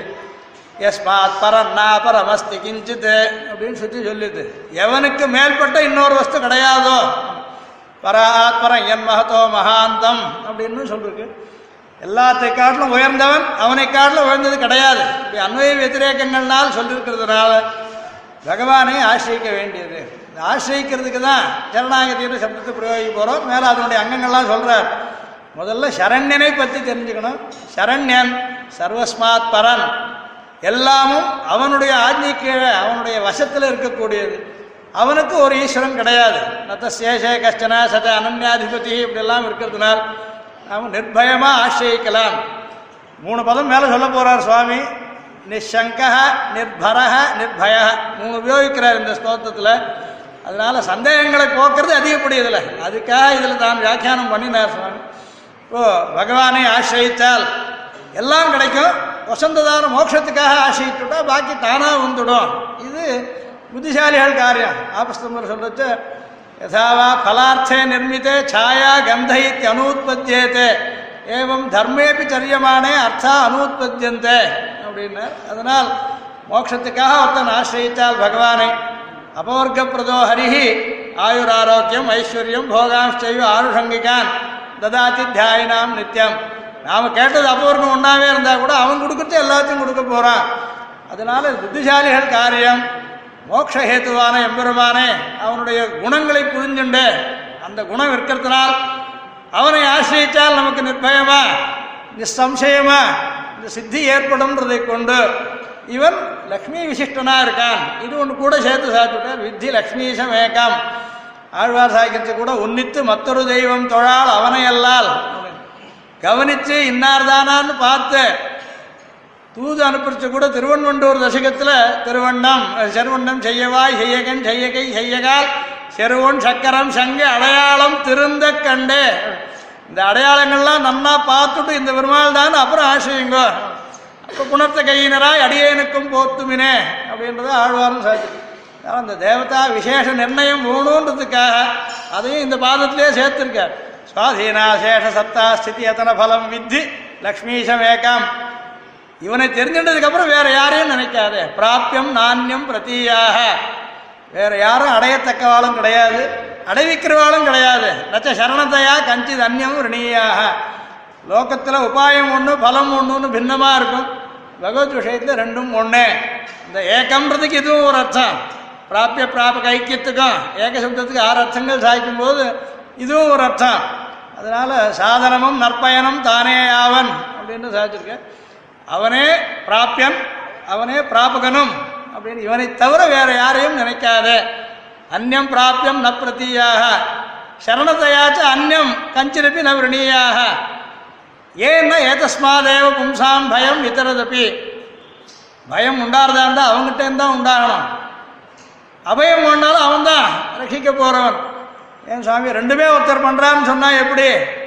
அதாவது விருத்தமாக போயிடாதா? பயத்துக்கும் காரணம் அவர் அபயத்துக்கும் காரணம்னு என்ன பய காரணம்னு சொல்லலை. ராமாயணத்தை கூட கேள்வி கேட்கறது வால்மீகி யார் எல்லாரையும் பயமுறுத்துறான்னு கேட்கல பீஷணன்னு கேட்கல பெருமாள். யார் கோவிச்சுண்டா ஜனங்கள் பயப்படுவாளோன்னு கேட்டேன். கஸ்ய பிப்ரிதி தேவாஷ்ட ஜாதரோஷ சயுகே பதினாறு கேள்வி கேட்கறது யார் கோவிச்சுண்டால் ஜாதரோஷஸ்ய கஸ்ய தேவாஷ்ட சயுகே பிப்யதி அப்படின்னு கேட்டேன். அது ரோஷம் சுவாபாவிகமான குணம் இல்லை பகவானுக்கு அப்படின்றதுனால பீத்ரார்த்தானாம் பயஹேத்துன்னு பாணினி சொல்லச்சு பயஹேத்து பகவான் இல்லை. பயஹேத்து பஞ்சமி வேணும். பஞ்சமி பிரயோகிக்கல. அபாதானம் பிரயோகிக்காமல் கசி பிபித்தி தேவாஷ்ட ஜாதரோஷஸ்யான்னு கேட்டார் பகவான் அபயஹேத்து தான் ஆனால் அவன் ஆஜ்ஞையை மீறினாலோ அல்லது மற்றவாள் ஆசிரியிக்க போனாலோ அவன் சீத்தம் அடையலாம். அப்போ நமக்கு போகிறதுக்கு இடம் கிடையாது. விழிக்கும் கண்ணிலே நின்கண் மத்தல்லால் வேறொருவரோடு என் மனம் பத்தாது. பெரியாழ்வார் சாக்கிட்டு உன்னை தவிர வேற யாருண்டையும் போகிறதுக்கு எனக்கு யோகியத்தை கிடையாது. விழிக்கும் கண்ணிலே நின்கண் வத்தல்ல சரி நீ விட்டுட்ட. அப்போ உன் திருவடி தான் பிடிச்சிட்டு இருக்க போகிறேன் நீ விட்டுட பெருமாள் ஆசிரியக்கிறோம் உன்னை தவிர யாரும் கிடையாதுன்னு சொல்கிறோம் சரி நான் ரட்சிக்காந்தா என்ன பண்ணுவேன் அப்படின்னு பகவான் கேட்டார்.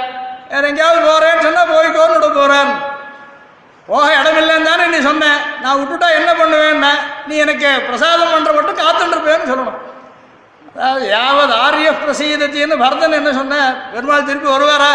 உனக்கு என்ன நம்பிக்கை அப்படின்னு ஒருத்தர் கேட்டேன் சுவாமி அவர் வரார் வரலேன்றது அவரை சேர்ந்தது. அவர் வராத மட்டும் நான் விழுந்ததா இல்லை? அப்படின்னு போனார் பரதன் போர்ச்சு. அதாவது நான் அவர் காலிலேயே விழுந்திருக்க போகிறேன் அவர் ஒத்துக்கிற பரியந்தம். நான் திரும்பி வரதா இல்லை? நான் ராஜா இல்லை. அவர் ஏத்துண்டா ஏத்துக்கிறேன் இல்லாம அயோத்தி ராஜகுமார். எனக்கு தேவையில்லை. அவன் அனுகிரகிக்கிற பரியந்தம் நான் காத்துண்டா இருக்க போகிறேன் நிராசகஸ்யாபி நதாவது உற்சகே மகேஷ ஹாத்தும் தவ பாத பங்கஜம் அவள் வந்தார் நீ நிராசகனா ஆயிட்டா கூட நிராசம் பண்ணி என்னை ஒதுக்கிறதா இருந்தாலும் கூட எனக்கு போகிறது இடம் கிடையாது. அதனால உன் திருவடியே தான் காத்துன்னு இருக்க போகிறேன் ருஷா நிரஸ்தோபி சிசுஸ்தனந்தயா நஜாத்து மாத்துச்சரணோ ஜிஹாசதி குழந்தை அம்மா உதச்சி தள்ளிட்டா கூட அவள் காலை தானே பிடிச்சுக்கும். அரிசனத்தால் இன்னத்தாய் அகத்திடினும். தவள் தன் அருள் நினைந்தே அழும் குழவி அதுவே போன் இருந்தேனே இது ஏன் சொல்றாருன்னா இந்த விசுவாசம் வர்றதுக்காக இந்த குணங்கள் தேவை அப்படின்னு பகவான் காப்பாற்றாது இருக்க மாட்டான். அவன் காப்பாற்றலைன்னா கூட வேற யாரும் காப்பாற்ற போறதில்லை. அதனால் அவங்ககிட்டயே தான் நாம் காத்துன்னு இருக்க வேண்டியது. இந்த காத்துன்றதுக்கு ரெண்டு அர்த்தம் இருக்கு. பகவான் காத்து நம்மை உஜ்ஜீவிப்பிக்கிற மட்டும் நாம் காத்துன்னு இருக்க வேண்டியது. இப்போ ரட்சிக்கிறதுன்னு அர்த்தம் இல்லை காத்துன்னு இருக்குதுன்னு ரெண்டுக்கும் காத்தல் தான் தேவை. அவன் ரட்சிக்கிற மட்டும் நாம் அவனையே எதிர்பார்த்துன்னு இருக்கணும். சாத்தக விருத்தியா இருக்கணும்னு மேலே சாய்க்க போறாரு என்னைக்கு நம்ம இடத்துல அவன் தயவு வருமோ? இன்னும் தனக்கு எங்கள் மேல் இறக்கமிழாத எம்பாவமே அப்படின்னு நினைக்கணும். அதுக்காக இது சொன்னார். உங்ககிட்டேருந்தா எல்லாருக்கும் பயமோ அபயமோ? ஏதஸ்மாதேவ பும்சாம் பயம் இதரதப்பி பிரேக்ஷ மோஜ்ஜீஸ்ததாஜ்ஞாம் பகவானுடைய ஆஜ்ஞையை மீறாதே. அதாவது என்னைக்கா இருந்தாலும் அவன் சர்வஜன் சர்வசக்தி. நாம் பண்ண தப்பெல்லாம் தெரியும். அதுக்கெல்லாம் சிக்ஷை கொடுக்க முடியும். அப்போ நாம் ஜீவிக்கவே முடியாது. அவனா மன்னிச்சால் ஒழிய நான் க்ஷமிக்கிறேன்னு சொன்னால் ஒழிய நாம் ஜீவிக்கிறதுக்கு வழி இல்லை அதனால் இவங்கிட்டேருந்து தான் அபயம் கிடைக்கணுமானாலும் அவன் ஆஜ்ஞையை மீறினா பயமும் அவன்கிட்டேருந்து ஏற்படும். அப்போ நமக்கு எங்கேயும் ஒளியறதுக்கு இடம் கிடையாது. அனுமார் ராவணனை பார்த்து கேட்கிட்டு கொகதஸ்தஸ்ய மோக்ஷசே அப்படின்னு. ராவணனை பார்த்து சொல்றது எங்கடா போய் அவங்ககிட்டே நீ ஒளிஞ்சுப்பே அப்படின்னு. நீ யார வேணா ஆஸ்ரீ பிரம்மா ஸ்வயம்பூ சத்ராரணோவா ருத்தஸ்த நேத்திரஸ்து புராந்தகோவா இந்திரோ மகேந்திர சுரநாயகோவா திராத்தும் நசக்தாக இது ராமவத்தியம் அவன் ஒருத்தனை கொல்றேன்னு நினைச்சா நீ எங்கேயும் போய் பழைக்க முடியாது. த்ரீன் லோகான் சம்பரிக்கிரமே தமேவ சரணங்கத்தகான்னு திருஷ்டாந்தமும் இருக்கு இதே அவதாரத்திலேயே. அதனால் எங்கே போய் ஒளிஞ்சுப்பேன்? அவன் சூரிய வம்சத்தை வழங்க வந்தவன். சூரியஸ்மி காட்டில் வேற எங்கே போயிட்டு போறேன்? அதனால் அவன்கிட்டேருந்து தப்பிக்கிற வழி கிடையாது. காலில் விழுந்துடும் சீதை திருப்பி சீதாந்த ராமாய நிவேதி தேவி வசயமராஜன்ய வீத சோகான்னு விபீஷன் உபதேசித்தார் கேட்கல இவன். நமக்கு அதுக்காக சுவாமி உபதேசிக்கிறார். ராவணனைப் போல இருக்க வேண்டாம். நாம் பகவானை ஆசிரியப்போம். அதனால் மோஜ்ஜீஸ்ததாஜ்ஞாம் இத்தேகாந்தோபதேச பிரசோமிய குரோ ஏகச்சித்தேன தாரிய இந்த முதல் மூணு ஸ்லோகங்களில் இந்த உபாயத்தை அனுஷ்டிக்கிறதுக்கு தேவையான விஷயங்கள் எல்லாம் முதல்ல சாப்பிட்டுட்டார் அதுக்கப்புறமா இங்கே நிறைய ஸ்ருதி வாக்கியங்கள் எடுக்கணுன்றதுக்காக தான் முக்கியமாக இந்த பிரபத்தி ஒரு உபாயம் எங்கேயாவது சொல்லிருக்கா ஸ்ருதிகளில் அப்படின்ட்டு முதல்ல கேள்வி. நிறைய இடங்களில் மூக்ஷர்வை சரணமகம் பிரபத்தியன் இருக்குது தாம் பத்மநேமியும் சரணமகம் பிரபத்தியன் இருக்கு பெருமாளிடத்தையும் தாயாரிடத்தையும் பிரபத்தி பண்ணுறதுக்கு சுத்தி சாட்சாத்தா சரணமகம் பிரபுத்தியன்னு பிரயோகிச்சிருக்கு ஆனாலும் இது போராது அப்படின்னு சில பேருடைய எண்ணம் ஏன் அப்படின்னா துர்கான் தேவீகம் சரணமகம் பிரபத்தியன்னு தான் இருக்கு சரணமகம் பிரபுத்தி எதுக்கு வேணா சொல்லலாம் அப்போ இதுலேருந்து ஒருத்தர் தான் சரண்யன் இவா தான் சரண்யான்னு ஏற்படுமா அதாவது இது அனைகாந்தம் அப்படின்றதா ஒரு ஆட்சேபத்துக்கு இடம் இருக்கு அப்போது அதுக்காக என்ன பண்ணுற ரிக்வேதத்துலேருந்து ஒரு மத்தத்தை எடுத்துட்டு முதல்ல சுவாமி விவரிக்கிறார். அதில் நிறைய வகையான திரவியங்களால் பகவானை அர்ச்சிக்கலாம். சமித்தினால் அர்ச்சிக்கலாம். த- தர்ப்பம் அல்லது சரு புரோடாசம் பசு இந்த மாதிரி வெவ்வேறு யாகங்களில் வெவ்வேறு வஸ்து சொல்லிருக்கு ய சமிதா ய ஆகுதி யோ வேதேன ததா சமர்த்தோ அக்னே யோ நமசா அஸ்வத்வரஹா அப்படின்னு ஒரு மந்திரம் ரிக்வேதத்தில் இருக்குது இந்த மதம் என்ன பண்ணுறது பகவானை ஆராதிக்கிறதுக்கு பல திரவியங்கள் இருக்கு.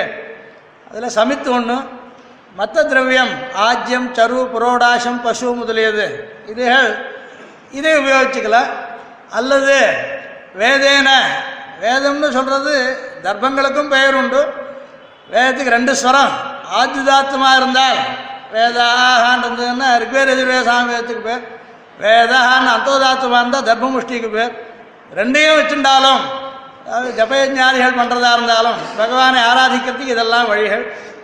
இப்படியே நமஸ்காரத்தினால கூட யோ நமசா இதுவும் பகவானை ஆராதிக்கலாம். இதுக்கு மற்ற யாகங்களை காட்டிலும் இதுக்கு உயர்த்தி ஒரு பெருமை உண்டு சொல்றதுக்கு மற்றதெல்லாம் அத்வரம் இது ஸ்வத்வரம். ஞாச புரோக்தா அதிரிக்தம் தபைத்தி கச்சிதா ஸ்வத்வரஸ்ட அஸ்ய கர்த்தா. சுவாமி என்ன பண்ணிருக்கார் ரிக்வேதத்தில் ஸ்வத்வரம் அப்படின்னு சொல்றீங்க யார் நமஸ்காரத்தினால் பகவானே அர்ச்சிக்கிறானோ நமஸ்காரேன நமசா தேஜுஹோமி அப்படின்னு இருக்கு. நமஸ்காரம் ஆகிற சாதனத்தினால் பகவானை ஆசிரியிக்கிறது. இது ஸ்ருதியில் சொன்னது. இதையே நமஸ்தனால பகவானை ஆராதிக்கிறவன் ஸ்வத்வரன் அப்படின்றதா. இதுக்கு ஒரு விசேஷமும் கூட சொல்றேன் மற்றதை காட்டிலும் இது வசந்தது அப்படியே பல வழிகள் சொல்றச்ச தைத்திரிய உபனிஷத்தில் சத்தியம் தபஹ தமஹா சமஹா தானம் தர்மஹா அக்னேயா அக்னிஹோத்திரம் யஜ்ஞா மானசம் நியாசா இப்படின்னு பன்னெண்டு வழி சொல்லிருக்கு சுத்தியில் அதில் பன்னெண்டாவதா சொன்னது நியாசம்னு பேர். அதுதான் இப்போ வரநியாசம் அல்ல சரணாகதின்னு சொல்றது. இந்த பன்னெண்டில் இது ஒசந்தது அப்படின்னு சுத்தி சொல்லிடுது. தஸ்மாத் ஞாசம் ஏஷான் தபசாம் அதிரிக்தமாகும் அத்த சுவாமி இங்க ஸ்லோகத்தில் நியாச புரோக்தா அதிரிக்தம் தபயித்து அந்நேஷாம் தபசாம் அபேட்சையா அதிரிக்தம் உன்னதம் அப்படின்ற அர்த்தத்தில். அதிரிக்தம்னா அதிகப்படி எக்ஸ்ட்ரான்னு அர்த்தம் இல்லை. அது தமசுன்னு அதிரிக்த திரவியமா அப்படின்னு ஒருத்தங்க அந்த மாதிரி இங்கே அதிரிக்தம் இல்லை. அதனால வசந்ததுன்ற அர்த்தத்தில் அதனால அகணி திவிஷதாம் உத்தமம் குஹ்யமேத்தது. அதிரிக்தம்ன்றதுல சந்தேகம் இருக்கலாம். உத்தமம்னு சொன்னா திவிஷதாம் உத்தமம் குஹ்யமேத்தது ஏதத்வை தேவானாம் பரமம் குஹ்யம் அப்படின்னு உயர்ந்ததாகவும் ரகசியமாகவும் உள்ளது இது. அதாவது வேதத்தை இப்படி சொல்லிருந்தா ஏன் பிரம்மாதிகள்லாம் இதை அனுஷ்டிக்கல? ரிஷிகள்லாம் ஏன் அனுஷ்டிக்கல? ஆச்சாரியால் தான் வந்து சொல்ல முடியா? ஏன்? நேர்ந்திருக்கு அப்படின்னு கேட்டார் ரெண்டு காரணம். நான் அகிஞ்சனன்னு சொல்றதுக்கு பிரம்மாதிகளுக்கு தயக்கம். என்னால் முடியாதாவது நான் எதை வேணால் சாதிப்பேன்ற எண்ணம் இருக்க மாட்டோம். அகிஞ்சனக அனன்யகதின்னு சொல்ல போகிறதில்ல அதனால் அவள் இந்த உபாயம் இருந்தும் அனுஷ்டிக்கலை. எனக்கு அது வேண்டாம். நான் யோகத்தினாலே சாதிச்சுக்கிறேன். தபஸால சாதிச்சுக்கிறேன்ற எண்ணம் இருக்குது அடுத்ததா அவள் ஒரு ஆச்சாரியனை போய் அணுக போகிறதில்ல முதல்ல தான் ஒத்துக்கணும். தன்னுடைய குறையை. அடுத்தது தனக்கு வழிகாட்டி ஒருத்தரை ஆசிரியக்கணும். இது ரெண்டும் இல்லாததுனால் மற்றவ அனுஷ்டிக்கலை. நம்ம ஆச்சாரியால் என்னடா பண்ணான்னா சுலபமா. ஊனா ஊரை சுத்த வேண்டாம். ஸ்ரீன் லோகான் சம்பரிக்கமே தேவையில்லை நமக்கு. இழைத்து விழணும்னு அவசியம் இல்லை ரெண்டாயிரத்து கூட விழலாம். துஞ்சும் போது அழைவின் துயர்வரில் நினைவின் துயரிலீர் சொல்லிலும் நன்னாம். நஞ்சுதான் கண்டீர் நம்முடைய வினைக்கு நாராயணா என்னும் நாமம்னு நமங்க திருமங்கேழ்வர் முதல் தசகத்திலே சாச்சிருக்கார் அதனால பகவானை அடையறதுக்கு சொன்ன இந்த உபாயம் தபஸுகளில் வசந்தது அதிரிக்தம் தபஹா. இதை அனுஷ்டிக்கிறவன் ஸ்வத்வரன் அகிர்புத்யோப் அன்மவாதி அகிர்புத்திய சம்ஹிதையில் பாஞ்சராத்திரத்தில் ஸ்ருதி சொன்னத்தை அனுவாதம் பண்ணப்பட்டிருக்கு. அதை தவிர அகனி திவிஷதா உத்தமம் குஹ்யமேத்தது இது தேவ குஹ்யங்களில் ஒசந்தது இது. பரம ரகசியமாக தேவதைகளும் கொண்டாடக்கூடிய நிறைய விஷயங்களில் ஒசந்தது. சரணாகதி என்ற விஷயம். இந்த உபாயத்தை பற்றி பிரமாணம் இருக்கா இல்லையான்னு நாம் சந்தேகப்பட வேண்டாம். இது புதுசாக வந்ததா பழசானது சந்தேகம் வேண்டாம். சுத்திகள்லேயே அனாதியாக சொல்லிருக்க மார்க்கம் தான் இது. ஆக இது அனுஷ்டிக்கிறவா தான் துர்லபம். அனுஷ்டாபனம் பண்ணி வைக்கிறவா? அந்த தகுந்த காலத்தை பகவத் சங்கல்பத்தால் அமையணும். அதுதான் காரணமே தவிர இது இவ்வளோ தூரம் இத்தனை நாள் அனுஷ்டானத்தை இல்லாமல் போயிருந்திருக்கிறதுக்கு. ஆனால் கலி முத்த முத்த பகவான் தன் தயையினால் வசந்த ஆச்சாரியால் அனுப்பி மாலுகந்த ஆசிரியர்ன்றார் சுவாமி. மாசில் மனந்தெளி முனிவர் வகுத்தவெல்லாம் மாலுகந்த ஆசிரியர் வார்த்தை கோவா மகர்ஷியெல்லாம் சொன்னது கூட ஆச்சாரியாருடைய ஸ்ரீசூக்திக்கு ஒப்பிட முடியாது சமமாக ஆகாது அப்படின்னு இருக்க அதனால இப்போ அகணி திவிஷதாம் உத்தமம் குஹ்யமேத்தது. இதில் தர்மஸ்தேயாச்ச பூர்வே ஸ்வகிருதிஷு பகுதா ஸ்தாபயாஞ்சக்ருரேவம் இது பிராச்சீன காலத்தில் கிருத்தாதி யுகங்களில் பிரபத்தி பண்ணவா நமக்கு தெரியாமல் இருக்கலாம். ஆனால் ராமாயணத்தை முழுக்கவே அபயப்பிரதான சாரத சுவாமி இது சரணாகதி சாஸ்திரம் ஒவ்வொரு காண்டத்துலேயும் சரணாகதி இருக்கு அப்படின்றது விஸ்தாரமாக காட்டியிருக்கார் அதனால் திரேதாயுகத்தில் கட்டாயம் இருந்ததுன்றது தெரியும். கிருத்தாதி யுகங்களில் தெரியல. கிருத்த யுகத்தில் இருக்கிறதுக்கு திருஷ்டாந்தம் கிடைக்காம தான் நஷ்டம் ஒன்றும் இல்லை அல்லது அப்போ இந்த யோகத்துக்கே தியானத்துக்கே தபஸுக்கே சாமர்த்தியம் இருக்குன்னு நினச்சிருந்த அதிகாரிகள் பண்ணாமல் இருந்திருக்கலாம். ராமாயணத்தை தேவதைகள் சரணாகதி முதல்ல அதுக்கு அடுத்ததா பரதன் சரணாகதி பண்ணுறான் அன்னை காண்டத்தில் ரிஷிகள்லாம் சரணாகதி பண்ணுறேன் இப்படி ஒவ்வொரு காண்டத்துலேயும் ஒவ்வொரு சரணாகதி நடக்கிறச்சு திஜிட்டா சரணாகதி சுந்தரகாண்டத்தில் சொல்லிருக்கார். விபீஷண சரணாகதி பிரதானமாக சொல்ல வந்த ஆனால் மற்ற எல்லா காண்டத்துலேயும் கூட சரணாகதி இருக்கிறதை விவரிச்சுட்டு பெருமாள் கூட ஒரு சரணாகதி பண்ணார் அது வலிக்கலை. அதனால சரணாகதி எப்படி இருக்கணுன்றதை காட்டுறதுக்கு அதையும் உபயோகிக்கிறார் சுவாமி. அதனால் அபயப்பிரதான சாரத்தில் இதை விஸ்தாரமாக காட்டிருந்திருக்கேன். அதனால் இந்த சரணாகத்தின்ற உபாயம் ஸ்ருதிகளில் சொல்லப்பட்ட உபாயம்தான். ரிக்வேதத்தில் இருக்குது எதிர்வேதத்தில் இருக்குது அதை தவிரவும் பாஞ்சநாத்தத்தில் சொல்கிறது அதை தவிர இதனுடைய பிரக்கிரியை கூட ஸ்ருதியில் சொல்லிருக்கு தாயார் விஷயத்துலையும் சொல்லிருக்கு பெருமாள் விஷயத்துலையும் சொல்லிருக்கு அதனால் திவ்ய தம்பதிகளை குறித்து பண்ண வேண்டிய ஆத்ம உஜ்ஜீவனத்துக்கு ஏற்பட்ட உபாயம் இது. இது மற்ற உபாயத்தில் அதிகாரம் இல்லாதவாளுக்கு இதுதான் ஏற்பட்ட உபாயம். ஆக தர்மஸ்தேயாக அப்படின்னு சப்தம் பிரயோகிக்கிறார். யாரிடத்தில் தர்மம் நிலைச்சிருக்கோ அவளுக்கு தர்மஸ்தேயாள்னு பேர். யாமுன பிரபுத்தையா அப்படின்றார் சுவாமி. எதிபதி யாமுன பிரபுதையான்னு சொல்றச்ச எதிபதி வாஷிகாரர் தான் நாசமனும் இருக்கலாம். இங்கே தர்மஸ்தேயான்னு சொல்லிச்சு நான் ஆளவந்தார்லேருந்தே ஆரம்பித்து சாய்க்கிறேன். இப்போ கிடைச்சிருக்க கிரந்தங்களில் நாம் ஆளவந்தார் கிரந்தத்திலேருந்து தெரிஞ்சுக்க முடியறது. அதோட அவர்தான் தகுந்த அதிகாரி. அவர் காலத்தில் தான் யோகம் விட்டு போச்சுன்ற ஒரு கவலை இருந்தது பெரிய துக்கம் ஒன்று இருந்தது. உண்மையில் வாடினேன் வாடின்னு சொல்லக்கூடிய தசை. ஆழ்வார் எப்படி திருமங்கி ஆழ்வார் காட்டினாரோ காட்டினாரோ திருக்குறளை காவலப்பன்டேன்னு தனக்கு வராமல் போயிடுத்து அன்னைக்கு தான் திருவனந்தபுரத்தில் இருந்துட்டார். அப்போ இந்த பாட்டு அனுசந்திக்கிட்டு தோணிச்சு. நடவினான் அவர்களுள்ளே நாமும் கரிய சொன்னோம்னு அடடா இன்னைக்கு தானே அவர் குறித்த காலம். அப்படின்னு அப்புறம் கிடைக்காது போனதுனால் ந தர்மனிஷ்டாஸ்மி நச்சாத்ம வேதி ந பக்தி மாஸ்து சரணாரவிந்தே. அகிஞ்சனக அனன்யகதி சரண்யா துத் பாதமூலம் சரணம் பிரபத்தியே அப்படின்னு வாத ரீதியா பிரமாண உபபத்திகளோடு காட்டக்கூடிய கிரந்தங்கள். ஆழ்வார் முதல்ல காமிச்சவர் சந்தான கூட்டஸ்தர். நாங்கள் பூர்வபக்ஷ சித்தாந்தம் பண்ணல ஆழ்வார். அந்த சந்தேகம் இருக்கிறதுக்கெல்லாம் சமாதானம் சொல்றது சித்தித்திரயத்திலேருந்து தான் காலவந்தார் காலத்துலேருந்து தான் நமக்கு இந்த விவரணம் கிடைக்கிறது. அப்படி விவரித்து சொன்ன ஆச்சாரியால முதல் நாதம் ஆள ஆளவந்தார் அடுத்து பாஷிக்கார் இரண்டாயிரத்தி கத்தியத்திலையும் பாஷ்யத்திலையும் கீதா பாஷ்யத்திலையும். ஸ்ரீ பாஷ்யத்திலையும் கூட ஆனுமானிக அதிகரணத்தை ஸ்பஷ்டமாக சாதிச்சிருக்கார். இந்திரியாபிய பராஹ்யர்த்தா அர்த்தபிச்ச பரமனஹ அப்படின்ற அந்த வாக்கியங்களை விவரிக்கும் போது இது எது எதை காட்டிலும் வசீகரணம் பண்ணுறதுல கஷ்டமானது அப்படின்றத சொல்லணும். அந்த சமயத்தில் கடைசியாக பகவானை வசீகரிக்கிறது எப்படி அப்படின்ற கேள்வி வரும்போது வேற வழி கிடையாது. அவனையே ஆசிரியித்து தான் அவனை நாம் சாதிச்சுக்க முடியுமே தவிர அவனை ஜெயிக்கிறது என்ற கேள்வி இல்லை. அவனை வசீகரிச்சுக்கிறதுக்கு அவனை சரணமடைகிறது தான் வழி. இங்கே ஸ்பஷ்டமாக தசைச்சு வசீகரணம் த சரணாகத்திரேவான் பாஷிகார் சிவாஷத்துலையும் கீதா பாஷ்யத்திலையும் கத்தியத்தில் மட்டும் இல்லை சிவாஷத்துலையும் தான் ஆத்மோபச்சந்தனம் கத்தியம் பாஷ்யந்து பரரஞ்சனம்னு சொல்கிறவா இந்த பாஷ்யத்தை வரரஞ்சனம்னு சொல்ல முடியாது.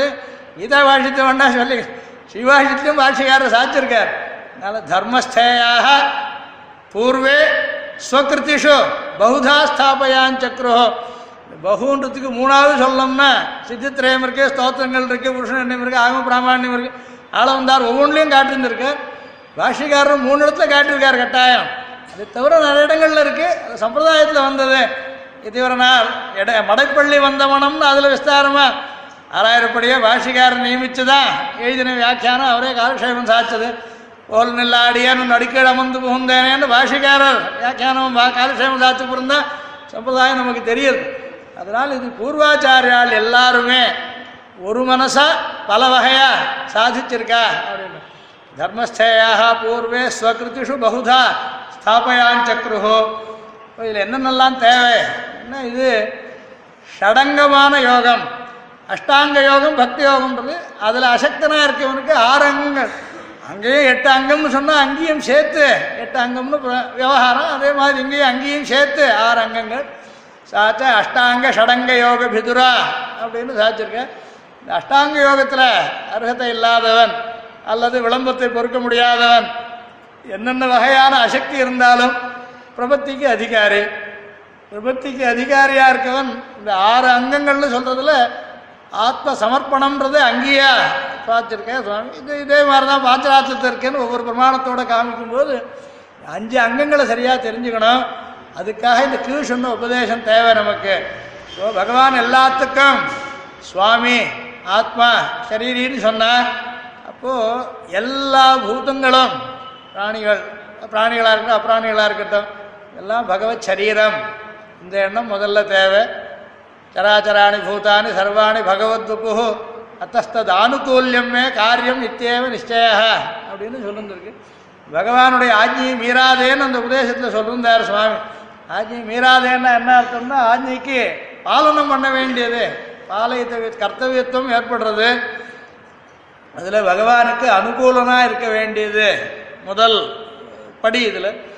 நாம் பகவானிடத்தில் சரணாகதி பண்ணும்போது அவனுடைய நியமத்துக்கு தகுந்த மாதிரி தான் நாம் சரணாகதியை பண்ண வேண்டியது. நமக்கு தெரியாது. நமக்கு தெரிவிக்கிறதுக்கு ஒரு ஆச்சாரியன் ஏற்படுத்தியிருக்கான். இந்த ஆச்சாரியன் சொன்ன வழியில் நாம் அனுஷ்டிக்கணும். அதில் பகவத் ஆஜ்ஞையை மீறக்கூடாது. பகவானுக்கு அனுகூலமாக இருக்கணும். அனுகூலமாக இருக்கிறதுன்றதுல பண்ண வேண்டியது விட வேண்டியது. இது ரெண்டையும் பகவான் சொல்லிருந்திருக்கார். விதி நிஷேதம்னு உண்டு. பகவத் ஆஜ்ஞைகள் விதி ரூபமாக இருக்கு சிலது நிஷேத ரூபமாக இருக்கு சிலது. இந்த விதிகளை பிரவൃத்தி ரூபமாக அனுஷ்டிக்கணும். நிஷேதங்களை நிவர்த்தி ரூபமாக அனுஷ்டிக்கணும். ஆக பகவத் மீறாமல் இருக்கிறது அனுகூலமாக இருக்கிறதுன்றது முதல் படி இதில். முதல் அங்கமாக சொன்னது ஆனுகூல்யச சங்கல்பா சங்கல்பகான்னு ஏன் சொன்னார்? ஆனுகூல்யச ஆச்சரணம்னே சொல்ல வேண்டியது தானே அப்படின்னா ஆச்சரணம் நம்ம கையில் இல்லை சங்கல்பம் நம்ம கையில் இருக்கு. என்ன பண்ணணுன்றது தெரியாது நமக்கு. சொல்லி கொடுக்குறாத்த சரி நான் பண்ணுறேன் அப்படின்னு பெருமாள் அவதரித்த போது கிருஷ்ணாவதாரத்தில் அந்த ஒரு அவதாரத்தில் தான் சர்வேஸ்வர லக்ஷணங்களோடு அவதரித்தார் பெருமாள். அவதரிக்கும் போதே சத்துர்புஜம் சங்க கதாயுதாயுதம்னு சர்வேஸ்வர லக்ஷணத்தோடு அவதரித்தார் ஆனால் அப்போது அதை கொண்டாடுறதுக்கு கூட சாமர்த்தியம் இல்லை. வசுதேவர் தேவகி. சிறைச்சாலையில் இருக்க கையில் விலங்கு போட்டுருந்துருக்கு விலங்கு தானாக பெருமாள் அவதரிச்ச உடனே அது விட்டுண்டு கொடுத்தோம். அந்த காலில் பெருவிலங்கு தாள விழான்னு அது தானா ஸ்வயம் விவரியந்த யதா தமோரவேன்னார் பாகவதத்தில். ஆனாலும் இந்த புத்த ஜென்மத்தை உற்சவமாக கொண்டாடுற சாமர்த்தியம் இருக்கல வசுதேவர். ஆனாலும் அப்போ என்ன பண்ணார்? மனசா பத்தாயிரம் பசுக்களை பிராமணாளுக்கு தானம் பண்ணுறேன்னு நினைச்சுட்டார்னு சொல்லிருக்கு பாகவதம் முதாத் விஜேபியா அயுத்தம் ஆததத் கவாம். பத்தாயிரம் பசுக்களை தானம் பண்ணுறேன்னு மனசா சொல்லிண்டார் இதுக்கு ஒன்றும் சமம் இல்லை. திரவியம் இருந்து கொடுக்கறதுன்னா சமம். அனுஷ்டிக்கிறதுக்கே கஷ்டம். மனசுக்கு ஒன்றும் கஷ்டம் இல்லை. நூறு தடா இறந்த அக்கார விடையில் சொன்னேன்னு சொல்கிறதுக்காவது என்ன தாரித்திரியம் அதனால் ஆனுகூல்யம் நாம் சங்கல்பிக்கணும். இது காரியகத்தமாகிறதுக்கு பகவான் அனுகூலமாக சங்கல்பிக்கணும். ஆனால் நம்மிடத்துல தாரித்யம் இருந்தால் அவனும் ஒன்றும் பண்ண முடிய போகிறது எல்லாத்தையும் நமக்கு கொடுத்தப்புறமும் நாம் சம்சாரத்தில் இருந்தால் பகவான் என்ன தப்பு அப்படின்னார் வெங்கடாச்சரி. நமக்கு அவன் பண்ணுற உபகாரத்தெல்லாம் லிஸ்ட்டு கொடுத்துட்டு கடைசியில் இவ்வளவும் பண்ணுறான் சாஸ்திரம் போர் நிஜஸ்வரூப மத்தையே ஸ்வராதனார்த்தம் வபு ஸ்வத்தியானாய மனశ్చ புத்தி மனகாம் லப்துஞ்ச தீர்த்தாதிக்கம் தத்வான்யப்யுபதேஷ்டும் உத்தமகுருன் தத்வா அனுகிருண்ணாதினः சம்சாரே ததபி பிரமேமயதி கிங்குருவீத்த சர்வேஸ்வரः. விசுகுணாதர்ஷத்தில் வெங்கடாச்சரி கேட்குற பகவான் தான் என்ன பண்ணுவான்? கிங்குருவீத சர்வேஸ்வர. அவன் பண்ணாதது என்ன? நான் உபயோகிச்சுட்டு என்ன அதில்? அதான் இந்த அனுகூலமாக ஏன் இருக்கணும் அப்படின்றச்ச அவன் பண்ணுற உபகாரங்கள் எல்லாத்தையும் ஸ்மரிச்சுண்டான் அனுகூலமாவது இருக்கிறது. இது ரொம்ப குறைஞ்ச விஷயம் இவ்வளோதான் நாம் பண்ணக்கூடிய எதுவும் பண்ணலைன்னா எப்படி அவன் அனுகிரகத்துக்கு விஷயமாவன்? அதனால் ஆனுகூல்யத்தினுடைய சங்கல்பம். சங்கல்பம் சொன்னதுக்கு இன்னொரு காரணம். சுவாமி சாக்கிட்டு இந்த உபாயம் அனுஷ்டிக்கிற காலத்தில் இருந்தால் போகிறோம் முதல்ல இருந்ததை பற்றி கேட்கல அப்புறம் இருந்ததை பற்றி பகவான் கேட்கல. இது சீக்கிரம் பண்ணக்கூடிய லகுவான உபாயமாக இருக்கிறதுனால் அந்த சமயத்தில் வேறு பிரசக்தி இல்லாமல் இருக்கலாம். ஆனுகூல்யம் இல்லாமல் இருக்கிறது. ஆனாலும் எப்பவும் இப்படி இருக்கேன்னு சங்கல்பிச்சுக்க வேண்டியது அவசியம். பிராத்திகூல்யச வர்ஜனம்னு ரெண்டாவதாக சொல்ல போகிறேன் பகவான் நிஷேதம் பண்ணிருக்கக்கூடியதை பகவானுக்கு சீத்தத்தை விளைவிக்கக்கூடியதை கட்டாயம் விட்டுவிடணும் அதில் சங்கல்பம் போராது அதில் சங்கல்பிச்சுட்டு ஆகக்கூடியது ஒன்றும் இல்லை. வர்ஜங்களில் அதாவது சில வகையான நிஷேதங்கள் இதுக்கு ஒரு எல்லை கிடையாது. நேக்ஷே தோத்தியந்தம் ஆதித்யம் ந மத்தியன் நபசோகதம் அப்படின்னு ஒரு விதி இருக்கு. சூரியன் உதிக்கிட்டு பார்க்கக்கூடாது அப்படின்னு ஒரு விதி. இந்த விதியே அதாவது ரூபமாக இருக்கு. சூரியனை உதிக்கும் போது பார்க்காதே. ஓ இதை எப்போ ஒருத்தன் அனுஷ்டிச்சதா சொல்லலாம் அப்படின்னா இவன் உசுரோடு இருக்க மட்டும் சொல்ல முடியாது. அப்புறம் தான் சொல்லலாம் இவன் ஒரு நாளும் பார்க்கலன்னு சொல்ல முடியுமே தவிர இன்னி மட்டும் பார்க்கலன்றது போராது நாளைக்கு பார்த்துட்டா கூட அந்த விதியினுடைய வியாப்தி ஏற்படும். நிஷேதங்கள் வரைத்து ஜாக்கிரதையாக இருக்க வேண்டியது. அதில் வர்ஜனம்தான் வழியே தவிர விட்டுடுறேன்னு நினைக்கிறது போராது ஆனுகூல்யத்தில் முழுக்க பண்ண முடியாதுன்றதுனாலையும் ஆனுகூல்யம் பாவனை இருந்தால் கூட பகவான் சந்தோஷப்படுறார். நிஷேதத்தில் அப்படி சொல்ல முடியாது. அதனுடைய பரிணாமம் ரொம்ப கெட்டதாக அமையும்ன்றதுனால் ஆக முதல் அங்கமாக சொன்னது ஆனுகூல்யச சங்கல்பகான்னு சொன்ன ரெண்டாவதான அங்கம் பிராதிகூல்யச வர்ஜனம். இது ரெண்டும் ஏன்? அப்படின்னா பகவான் ரட்சிக்கிறதுக்காக பகவான் ரட்சிப்பார் நமக்கு எப்படி தெரியும்? அங்கேக்கு தான் இவ்வளோ தூரம் இந்த கீழே சொன்ன குணங்கள்லாம் பகவானுடைய அனந்த கல்யாண குணங்களை வர்ணித்தது காரணமே ரட்சிஷ்யதி இது விஸ்வாச மகா விஸ்வாசம் வர்றதுக்காக. அதை பற்றி நிறைய இந்த ஸ்தோத்திரத்தில் கேள்வி கேட்டுண்டு பதில் சாத்திருக்கார் சுவாமி. அதாவது பக்தி யோகாதிகள்லாம் ரொம்ப சிரமப்பட்டு சாதிக்க வேண்டியது. எத்தனையோ ஜன்மாக்கள் ஆறுது அப்படி இருந்தும் கூட நசிட்டாதிகளுக்கும் விளம்பிக்க காணான் என்னோன்றார் சுவாமி. நமக்கு சட்டுன்னு கிடச்சுடுமா மோட்சம் அப்படின்ற சந்தேகம் மனசில் வரும். கர்த்தவியம் சகிருதேவ ஹந்த கலுஷம் சர்வம் ததோ நஷ்யதி. பிரம்மேஷாதி சுதுர்லபம் பதமபி பிராபியம் மயா திராகிதி இதெல்லாம் இந்த விசுவாசத்தை கெடுக்கக்கூடிய எண்ணங்கள். ஒரே தடவை தான் பண்ணணும். அதுவும் ரொம்ப லகுவான உபாயம். கர்த்தவியம் சக்கரதேவ ஹந்தான்றது ஆச்சரியத்தை சொல்றது. இவ்வளோதானே முடிஞ்சு போச்சா பிரபத்தின்றது? ஆமாம் ஆயிடுத்து. போனால் பிரபத்தி ஆகணும் பிரார்த்திச்சா ஆச்சுன்னு சொல்லிவிட்டார் ஆச்சாரியன்னா அவ்வளோதான் முடிஞ்சு போச்சு.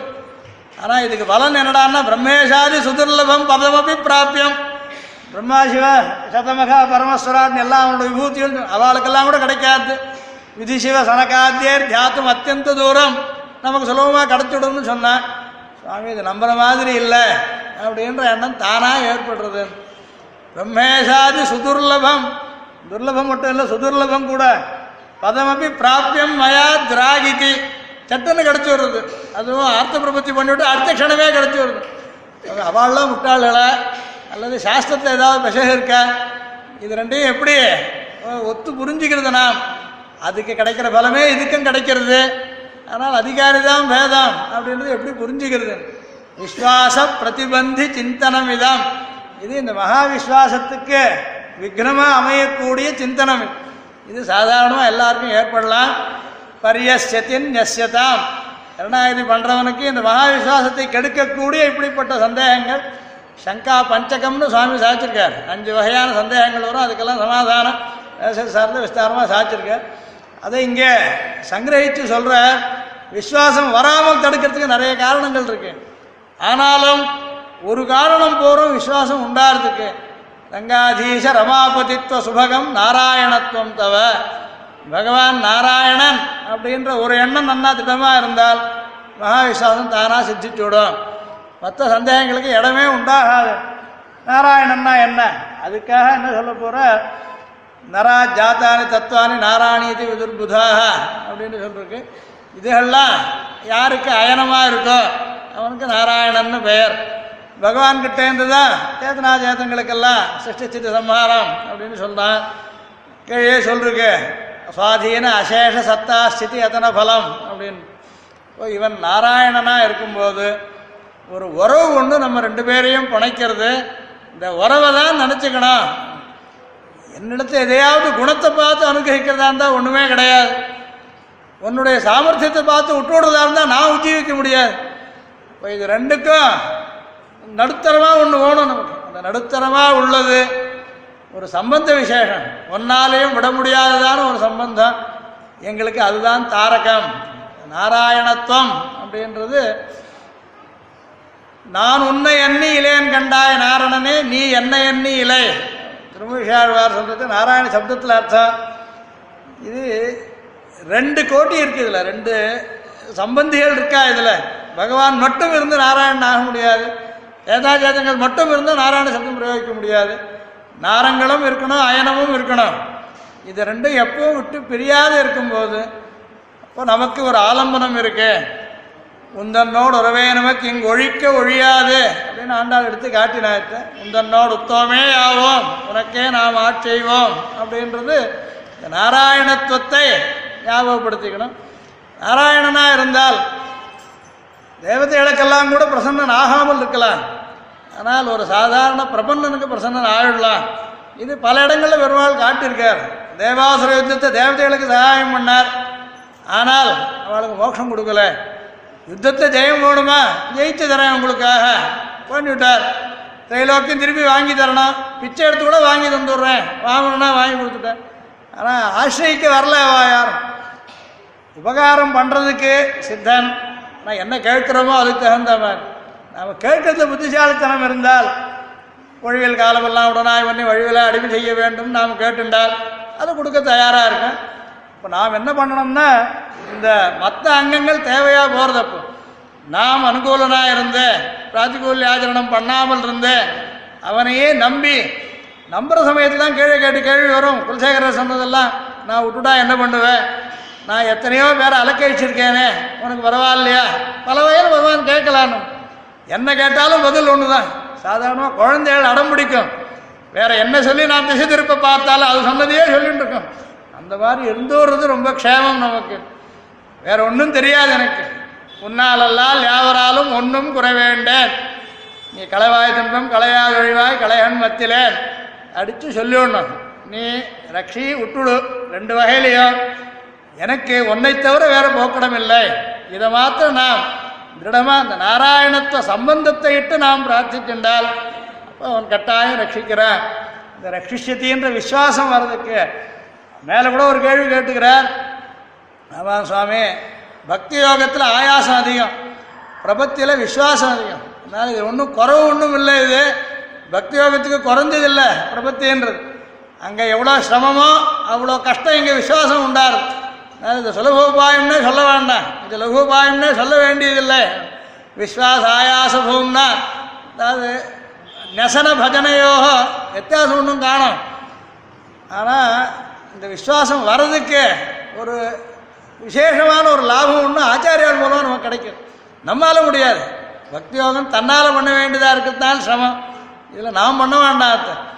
ஆச்சாரியன் மூலமாக நமக்கு வரக்கூடிய இந்த விஸ்வாசத்தில் புனரிக விதுஷா விஸ்வாசஸ்ய அங்கபாவே புனரிக விதுஷா கிம் மகத்துவம் பிரசாத்தியம் விஸ்வாசம் அங்கம்னு சொல்லுங்க.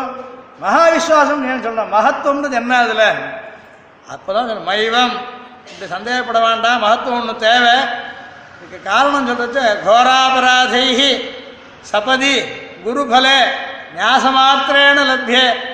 சங்கா பார்ஷ்ணிகிரகார்ஹ சமயத்து உச்சிதா ஹேதுபி தத்ததர்ஹைஹி நாராயணத்துவம் என்னென்ன கேள்விகளுக்கு பதிலாக அமையிறதுன்னு கேட்டால் நாம் பண்ணிருக்க பாபங்களுக்கு லிஸ்டே கிடையாது. முடிக்கவே முடியாது. இப்படி அனந்தமான பாபங்களை பண்ணிருக்கோமே கோராபராதைஹி. சபதி இந்த பாபம் பண்ணிருக்கவனுக்கும் உடனே பகவான் பிரசன்னனாரான்னு சொன்ன அதுவும் கொடுக்குற பலமும் குரு பலம் பக்தி யோகத்துக்கு வரக்கூடிய பலமே தான் இதுக்கும் பலம் அதுவும் ஞாசமாத்திரேன லப்யே. வேற ஒன்றும் பண்ண வேண்டாம். அதாவது பிரதிபந்தகமான பாபங்கள் கோரமானது எவ்வளவோ கிடைக்கிறது. காலமாவது காத்துன்றேன்னு சொல்கிறாரான்னு அதுவும் இல்லை. ஏதத்தை கொடுத்து விட்றான்னு சொல்கிறோங்க அது கொடுக்குற பலமும் கூட ஏதோ சாதாரண பலமாக இருந்தாலும் பரவாயில்ல.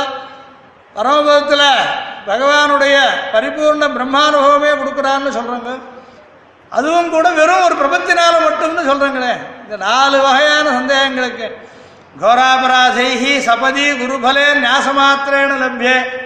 சங்கா பார்ஷ்ணிகிரஹார்ஹா ஏ, அழகான பதம். பார்ஷ்ணி கிரகம் அப்படின்றது ஒருத்தன் ஒருத்தனோட சண்டை போடுறதுக்காக முன்னோக்கி போகிறான் இப்போ காலை பிடிச்சி இழுக்கிறது தான் பின்பக்கம் காலை. பார்ஷ்ணி கிரகம் அப்படின்றது ஒரு தயக்கத்தை உண்டாக்குது. கிளம்பிவிட்டான் இவனுக்கு என்னமோ நிச்சயம் இருந்தது. இந்த சந்தேகங்கள் என்ன பண்ணுறது பின்னாடி இருக்கிறது இவனு. சங்கா பாஷ்ணி கிரகார்ஹா சமயித்து உச்சிதா ஹேதுமி தத்ததர்ஹை இன்னென்ன கேள்விக்கு இன்னென்ன சமாதானம்னு ஸ்பஷ்டமாக சொல்லி ஸ்தாபிக்காத மட்டும் இந்த விசுவாசத்தில் கொஞ்சம் அசைவு ஏற்படுறதுக்கு வழி இருக்கு. அதனால் வெறும் விசுவாசம் போராது மகா விசுவாசம் போகணும். வேதத்தில் கூட என்ன பண்ணுறது இந்திரன் தேவதைகளுக்கெல்லாம் அதிபதி ஒருத்தனை கொண்டா இது பண்ணா அது பண்ணா நிறைய இந்திரன் பெருமை சொல்லிருக்கு இந்திரனுக்கு மகேந்திரன் ஒரு தசை ஒன்று உண்டாச்சு. அப்படின்னு இந்திரனுக்கும் மகேந்திரனுக்கும் என்ன வித்தியாசம்? நிறைய வித்தியாசம் உண்டு சுற்றியில் சோமயாகம் பண்ணுறவாளுக்கே கூட இந்திர யாஜிக்கு சில காரியங்கள் மகேந்திர யாஜிக்கு வேறு சில காரியங்கள். அதுவும் மகேந்திரனா எப்போ ஆனான்? விருத்தனை கொண்டான் மகானுவா அயமபூத்யோ விருத்திரமவதீதிதி. தன்மகேந்திரஸ்ய மகேந்திரத்துவம் அப்படின்னு. இந்திரன் ருத்ரனை கொன்னதுக்கு அப்புறம் ஆனான். சுவாமி ஞாச திலகத்தில் சொல்றது இது எடுக்கிறார். மகேந்திர ஆக்னா விஷ்ணு பிரபிருத்திஷு மகத்துவ பிரபிருத்திவத்து பிரபத்தவ்யே தத்துவ பரிணமித்த வைசிஷ்ட விபவம்.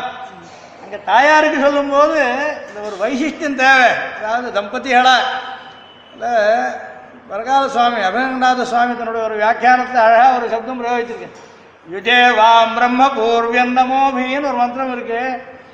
பாரு அழகா சுத்தி பிரயோகிச்சிருக்கு. வாம் பிரம்மா. வாம்ன்றது திவிவச்சனம் பிரம்மான்றது ஏகவச்சனம் யுஜே வாம் பிரம்ம பூர்வியம் நமோபி. விஸ்லோகாயந்தி பச்சே வசூரா.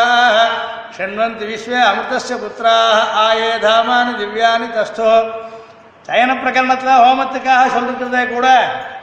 இதுக்கே ஆத்தியாத்மிகமான அர்த்தம் சொன்னால் திவ்ய தம்பதிகள் பிரம்மசப்த வாட்சம்னே தெரியறது இதில். வாம் பிரம்மான்னு சொன்னா ரெண்டு வியக்திகள்ல பிரம்மத்துவம் இருக்கு அப்படின்றது அதாவது ரெண்டு பேருடைய குணத்தையும் நினைக்கணும் இதுல. திவ்ய தம்பதிகளுடைய இந்த விசுவாசம் வர்றதுக்கு பகவத் குணங்கள் மாத்திரம் நினைச்சா போறார். தாயாருடைய அஜாத நிக்கிரகமான அனுகிரகிக்கத்துவத்தையும் நினைக்கணும் கூட. அதாவது இப்போ கீழே என்ன சொன்னார் பெருமாள் யாருண்டேந்து பயம் வந்தாலும் நான் காப்பாத்துறேன்னுட்டார். அபயம் சர்வபூதேபியோ ததாம் ஏதத் விரதம் மம. சுவாமி தான் அதில் அவைபதான சாரத்தில் அறுக்காதே அனைவருக்கும் அனைவராலும் அஞ்சேலன் அருள் கொடுப்பன் அப்படின்னு வியாக்கியானம் பண்ணார். அனைவருக்கும் அனைவராலும்னு ரெண்டு பதம் போட்டார். சர்வபூதேபியானது சதுர்த்தியாக இருந்தால் அனைவருக்கும் பஞ்சமியாக இருந்தால் அனைவராலும். யார்கிட்டேருந்து பயம் வந்தாலும் காப்பாற்றுறேன் யார் ஆசிரியித்தாலும் காப்பாற்றுறேன் அப்படின்னுட்டார் இதுக்கு மேலே ஒரு கேள்வி நிற்கிறது. சஜடி சரணாகதி பண்ணும்போது திஜட்டை சொன்னார் சீதை இடத்துல நாமெல்லாம் இப்போ சீதையை ஹிம்சை பண்ணிட்டு இருக்கோம் ராவணனுடைய ஆజ్ఞையினால் இவளை தண்டம் ஒன்று தான் உபயோகிக்கல. சாமதான பேதங்களை பிரயோகிச்சுட்டு இருக்க நாம் இவ்வளோ அபச்சாரப்பட்டு இருக்கோம் இவ்வளோ இடத்துல. ஆனால் நான் இப்போ ஒரு சொப்னம் கண்டேன். அந்த சொப்னத்தில் இவளுக்கு நல்ல காலம் வந்து விட்டதாகவும் ராட்சாளுக்கெல்லாம் அழிவு உண்டானதை நான் பார்த்துட்டேன். அதனால் நாமெல்லாம் இப்போ இவ்வளோ ஆசிரியிட்டு விடுவோம் அபியாச்சாம வைதேகியும் ஏத்தத்தியம் அமரோச்சத்தை நாம் எல்லாரும் இனிமே அவளை அங்கே இந்த அங்கங்கள்லாம் சொல்லும். தத் அலம் குரூர வாக்கியர்வக அபிதீயதாம். இந்த பிராதிகூல்ய வர்ஜனம் ஆனுகூல்ய சங்கல்பம் திஜட்டே சொல்கிறா தாயார் இடத்துல சரணாகி பண்ணும்போது அதாவது திவ்ய தம்பதிகள் ரெண்டு பேர் இடத்துலையும் அன்வயிக்கக்கூடிய விஷயம். அதில் இந்த விசுவாசம் வர்றதுக்கு தாயார் ஒத்து கூட இருக்கிறதும் காரணம். நாராயண சப்தத்தில் இதையும் ஒன்று லக்ஷ்மி விசிஷ்டமாக அனுசந்தேயம் சுவாமி பகவானுடைய ஸ்வரூப நிரூபக தர்மங்கள்லாம் சொல்லிவிட்டு சத்தியத்துவ ஞானத்துவ ஆனந்தத்துவ அன- அமலத்துவ ஆனந்தத்துவ அமலத்துவத்தை சொன்ன போது இது எல்லாமும் லக்ஷ்மி விசிஷ்டமாக அனுசந்தேயம் அப்படின்னு ஒன்று கூட சாய்க்கிற. அங்கே செஞ்சுட்டு சொல்கிற அலமேஷா பரித்ராத்தும் ராகவா திராட்சசீகணம் பகவான் மற்றவாகிட்டேருந்து வர பயத்தெல்லாம் போக்குவார். பெருமாள் கிட்டேருந்து பயம் வந்தால் இவ போக்குவா அப்படின்னு நான் தெரிஞ்சுட்டே சொல்லு ராகவா ராட்சசீகணம் திராத்தும் ஏஷா அலம். இவ ரெண்டு பேரும் சேர்ந்திருக்கத்தை நாம் உஜீவிக்க முடியும். நாராயண சப்தமானது ஸ்ரீயப்பதியையே சொல்றது லக்ஷ்மி விசிஷ்டனையே சொல்றது. அதனால் வித்தி லக்ஷ்மீசம்னு கீழே சொன்னோம். இதில் பகவான் சர்வஜத்துவத்தை சர்வசக்தித்துவத்தை உபயோகிக்காமல் வாத்சல்யத்தை காருண்யத்தை தயை உபயோகிக்கிறான் நம்ம இடத்துல. தாயார் கூட இருக்கிறதுனால். அதனால இந்த சந்தேகமாக வரலாம் கோராபராதம் பண்ணிருக்கோம். சட்டுன்னு கிடைக்கிறது குருபலம் கிடைக்கிறது நேசத்தால் மட்டுமே கிடைக்கிறதுன்னு இருந்தால் கூட எல்லாம் ஏன் கிடைக்கிறது? என்ன தாயாரும் கூட இருக்கிறதுனால் அவ வெறும் அனுகிரகம் மட்டும்தான் பண்ணுவள் நிகிரகம் பண்ண மாட்டாள். அனுகிரகம் வையும் வந்தே நித்தியம் அஜ்ஞாத நிகிரகம் அப்படின்னு அவளும் கூட இருக்கிறதுனால் இந்த நாராயணத்துவமானது இந்த கேள்விகளுக்கெல்லாம் பதில் ஏற்படுத்தி தரும். ஆனால் அது இவ்வளோ தெரிஞ்சுட்டு இருந்தால் போராது பிரார்த்திக்கணும். கோப்திருத்துவ வரணம் அப்படின்றது ஒரு நாலாவது அங்கமாக சொல்லி. கட்டாயம் ரட்சிப்பன். அதனால் போய் பிரார்த்திக்கணும். என்னை ரட்சைன்னு பிரார்த்திக்கணும். ஸ்ருதியும் சொல்லித்து அக்னேனய சுபதாராயே அஸ்மான். விஸ்வானி தேவ வயுனானி வித்வான். யோத்தியஸ்மஜுராணமேன பூயிஷ்டான் தே நம உக்திம் விதேம. ஸ்ருதியும் சொல்லுச்ச ஹே அக்னே அஸ்மான் சுபதா ராயே நய அப்படின்னு. நல்ல வழியால் எங்களுடைய ஆத்மாவுக்கும் ஏற்பட்ட ஐஸ்வர்யம் இது கிடைக்கும்படியா பண்ணணும். கைங்கரியம்ன்றது ஆத்மாவுக்கும் ஏற்பட்ட அசாதாரணமான ஐஸ்வர்யம் இது. நமக்கு கிடைக்கும்படியா தகுந்த வழியால் நீ எங்களை வழி நடத்தி அழைச்சிட்டு போனோம். எங்களுடைய இத்தனை நாள் பண்ணிருக்கிற கோராபராதங்கள் உனக்கு தெரியும். விஸ்வானி தேவ துவம் வைனானி வித்வான். விஸ்வானி வைனானி துவம் வித்வான். நாங்கள் ஒன்றும் சொல்லிக்க வேண்டியதில்லை. நான் பண்ணலேன்னு சொன்னாலும் உனக்கு தெரியும். ஆஹா உனக்கு தெரியாததில்லை. எங்களால் அந்த பிரதிபந்தகத்தை போக்கிக்க முடியல. அதனால அஸ்மஜுஹுராணம் ஏனஹா யுயோதி.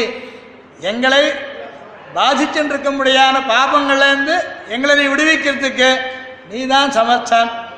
நாங்கள் ஒன்றும் பண்ண முடியாது. பூயிஷ்டாந்தே நம முக்திம் விதேம. சர்வகாலமும் கைங்கரியம் பண்ணிட்டு இருக்கலாம் ஏ, பத்தாஞ்சலி குட்டாக ஹிருஷ்டாக நமயித்தேவ வாதினஹான்னு சொல்லு பரமபத்தில் என்னடா பண்ண போறா? நித்திய முக்தாளான் பத்தாஞ்சலி புட்டாக ஹிருஷ்டாக நமைத்தேவ வாதினஹ பூயிஷ்டாந்தே நம முக்திம் விதேம. இவ்வளோதான் பண்ண முடியும்னு கொடுத்து ஸ்ருதி அதே மாதிரி நீ எங்களை ரக்ஷி அப்படின்னு பிரார்த்திக்கணும். ஸ்ருதியில் நிறைய இடங்களில் ரக்ஷான்ற பிரார்த்தனை சொல்றது. ஒவ்வொரு மந்தத்திலையும் ரக்ஷணம் கேட்கறது. அந்த மாதிரி பிரார்த்தனம் அவசியம்.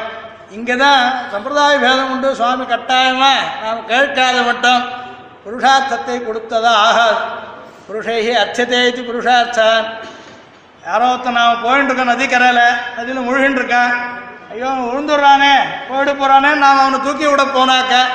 ஓ எம்ம யார் கேட்டா நான் பிராண விடணும்னு போயின்னு இருக்கேன் உம்மை யார் தூக்கி விட சொன்னா? அப்படின்னு கேட்டால் அவன் என்ன பண்ணுறது அவனா காப்பாத்துன்னு சொல்லாத மட்டும் நமக்கு இந்த பிரவேசத்துக்கு அனுமதியே கிடையாது அப்படின்னு. அதனால் ரக்ஷின்னு நாம் கேட்டால் ஒழிய பகவான் சர்வஜந்தான் பரம காருணிகம்தான் ஆனாலும் நாம் ரக்ஷின்னு கேட்காத மட்டும் அவன் ரட்சிக்க போகிறதில்ல சர்வஜோபி விசேஷ சதா காருணிகோபி சன். சம்சார தந்திரவாகித்வாத் ரக்ஷாபேக்ஷாம் பிரதீட்சதே விஷ்ணு ஹவ்யகம் ரக்ஷஸ்வான்னு சுத்தி கேட்கிறது.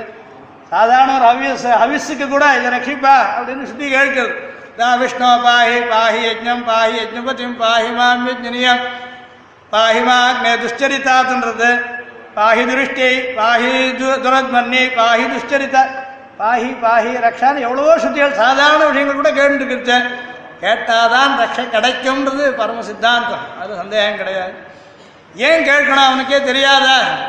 தெரிஞ்சிருக்கனால தான் கேட்டால் அனுகிரகிக்க போகிறான்னு தெரியாது கேட்டும் லாபம் இல்லை. சரி தெரிஞ்சிருந்தா தானா காப்பாற்றட்டுமே உனக்கு இதுவே போக்கியமா இருந்தால் அவன் எப்படி காப்பாற்றணும் சம்சாரம் போக்கியமாக போயிட்டா மோட்சம் ஏன் கொடுக்கணும் ஒருத்தனுக்கு? இங்கேயே நான் நிம்மதியாக இருக்கேன் அப்படின்னு ஒருத்தன் சொல்லிட்டான் முதல்ல இது வேண்டாம்னு தோணினால் சுவாமிதாச்சார் ஒரு விரக்தி வராந்தா வேதாந்தத்தினால் லாபம் இல்லை. விரக்தின்னா என்ன மாதிரி இருக்கணும்னா வரம் ஹுதவக ஜுவாலா பஞ்சராந்தர் விவஸ்திதி ந சௌரி சிந்தா விமுக ஜன சம்வாச வைசசம் அப்படின்னு. நமக்கு அப்படி தோணித்தினால் பகவானோ பாகவதாருடையதோ குணானுபவம் இல்லாமல் சாநித்தியம் இல்லாமல் நாம் மற்ற ஐகிக்கால் நடுவில் ஐகிக பலங்களுக்காக திண்டாடிட்டு இருந்தால் அது நமக்கு ஒருவேளை துஸ்தகமாக இருந்தால் அப்போதான் இவன் அதிகாரி. சுவாமி கூட அந்தணர் அந்தியர் எல்லையில் நின்ன அனைத்துலகும் நொந்தவரே முதலாக. முதல்ல மனசில் இந்த கஷ்டம் ஏற்படணும். அது எப்போ? ரக்ஷின்னு கேட்பன் அப்படின்னா தான் இருக்க தசை தனக்கு ஏற்றதில்லை தான் இதுலேருந்து வெளிப்படணும்னு நினைச்சா மட்டும்தான். சம்சாரத்தின் அடிச்சூடு பொறுக்க மாட்டாமையாலே அப்படின்னு பங்கி சுவாமி சம்சாரம் தாபத்திரயங்களா நமக்கு தோணினால் தாபத்திரயாத்திரையே அமிர்தத்வாய சைவ ஜிஜாசான்னு பாஷிகார சாச்சு இது தாபமாக தோணணும். அதுவும் தாபத்திரயமாக இருக்கிறதா தோணணும். நம்ம வசத்தில் இல்லை இதுலேருந்து விடுபடுறதுன்னு தோணணும். ஆனால் இந்த விடுதலை தான் நமக்கு சுரூப பிராப்தம்னு தெரியணும். அப்போ தான் எப்படிடா இதுலேருந்து வெளில வரலாம்னு எண்ணமே ஏற்படும்.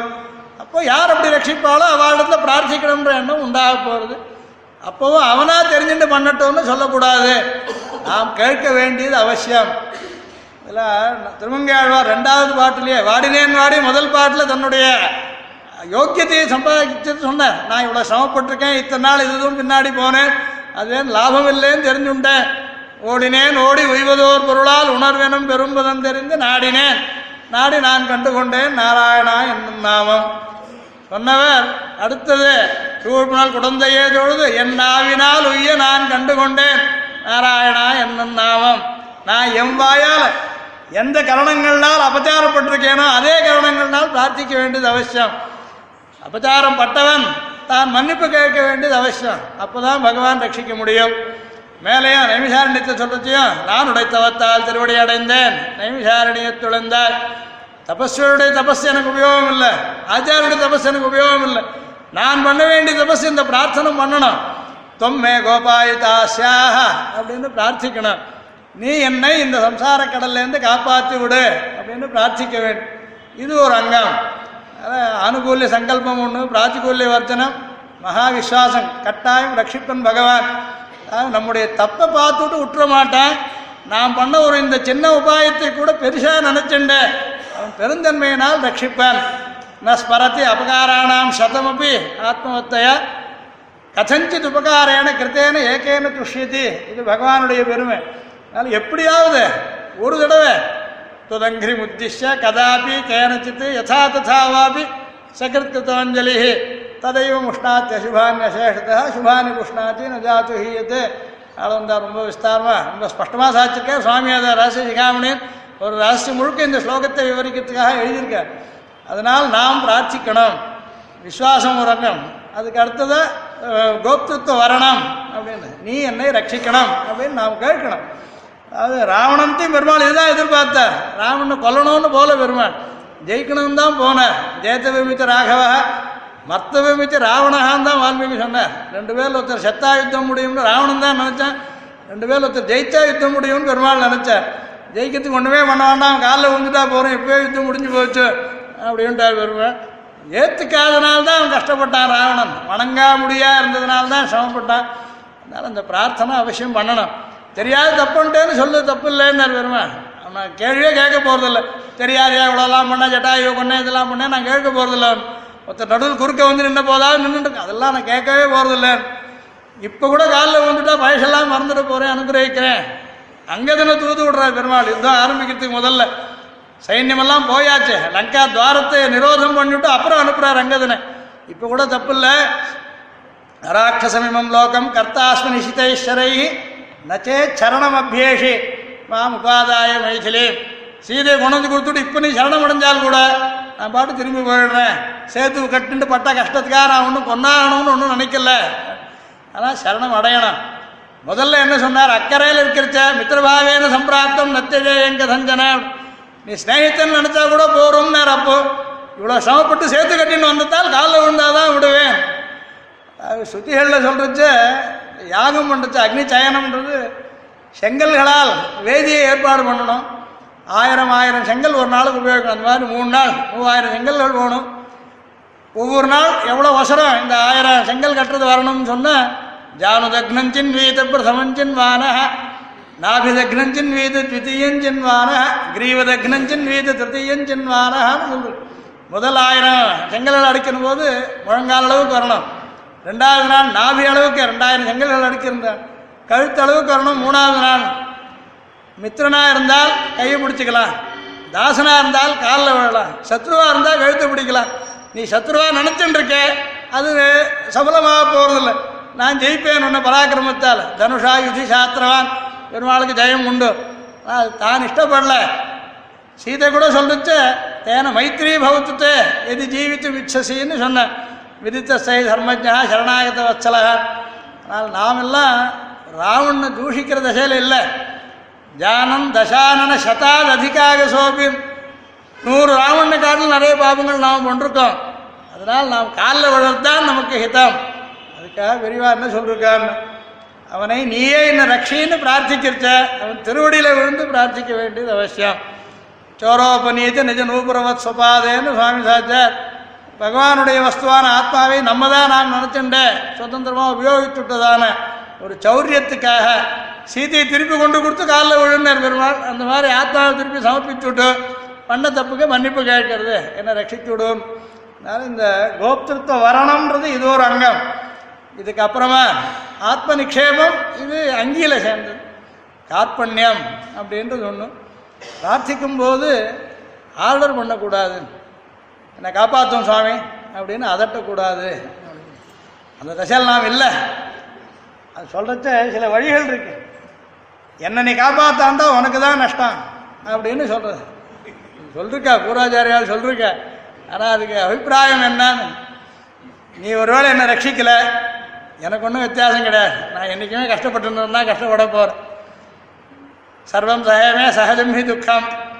கிந்து தொதக்கிரே சரணாகதானாம் பராபவநாச நத்தேனு ரூபா. உனக்கு ஏற்றதில்லை இது. உன் எதிர ஒருத்தன் வந்தான். சரணாகதி பண்ணான் நீ அவனை காப்பாற்றலன்னா ஒன்ன ஜனங்கள் தூஷிப்ப.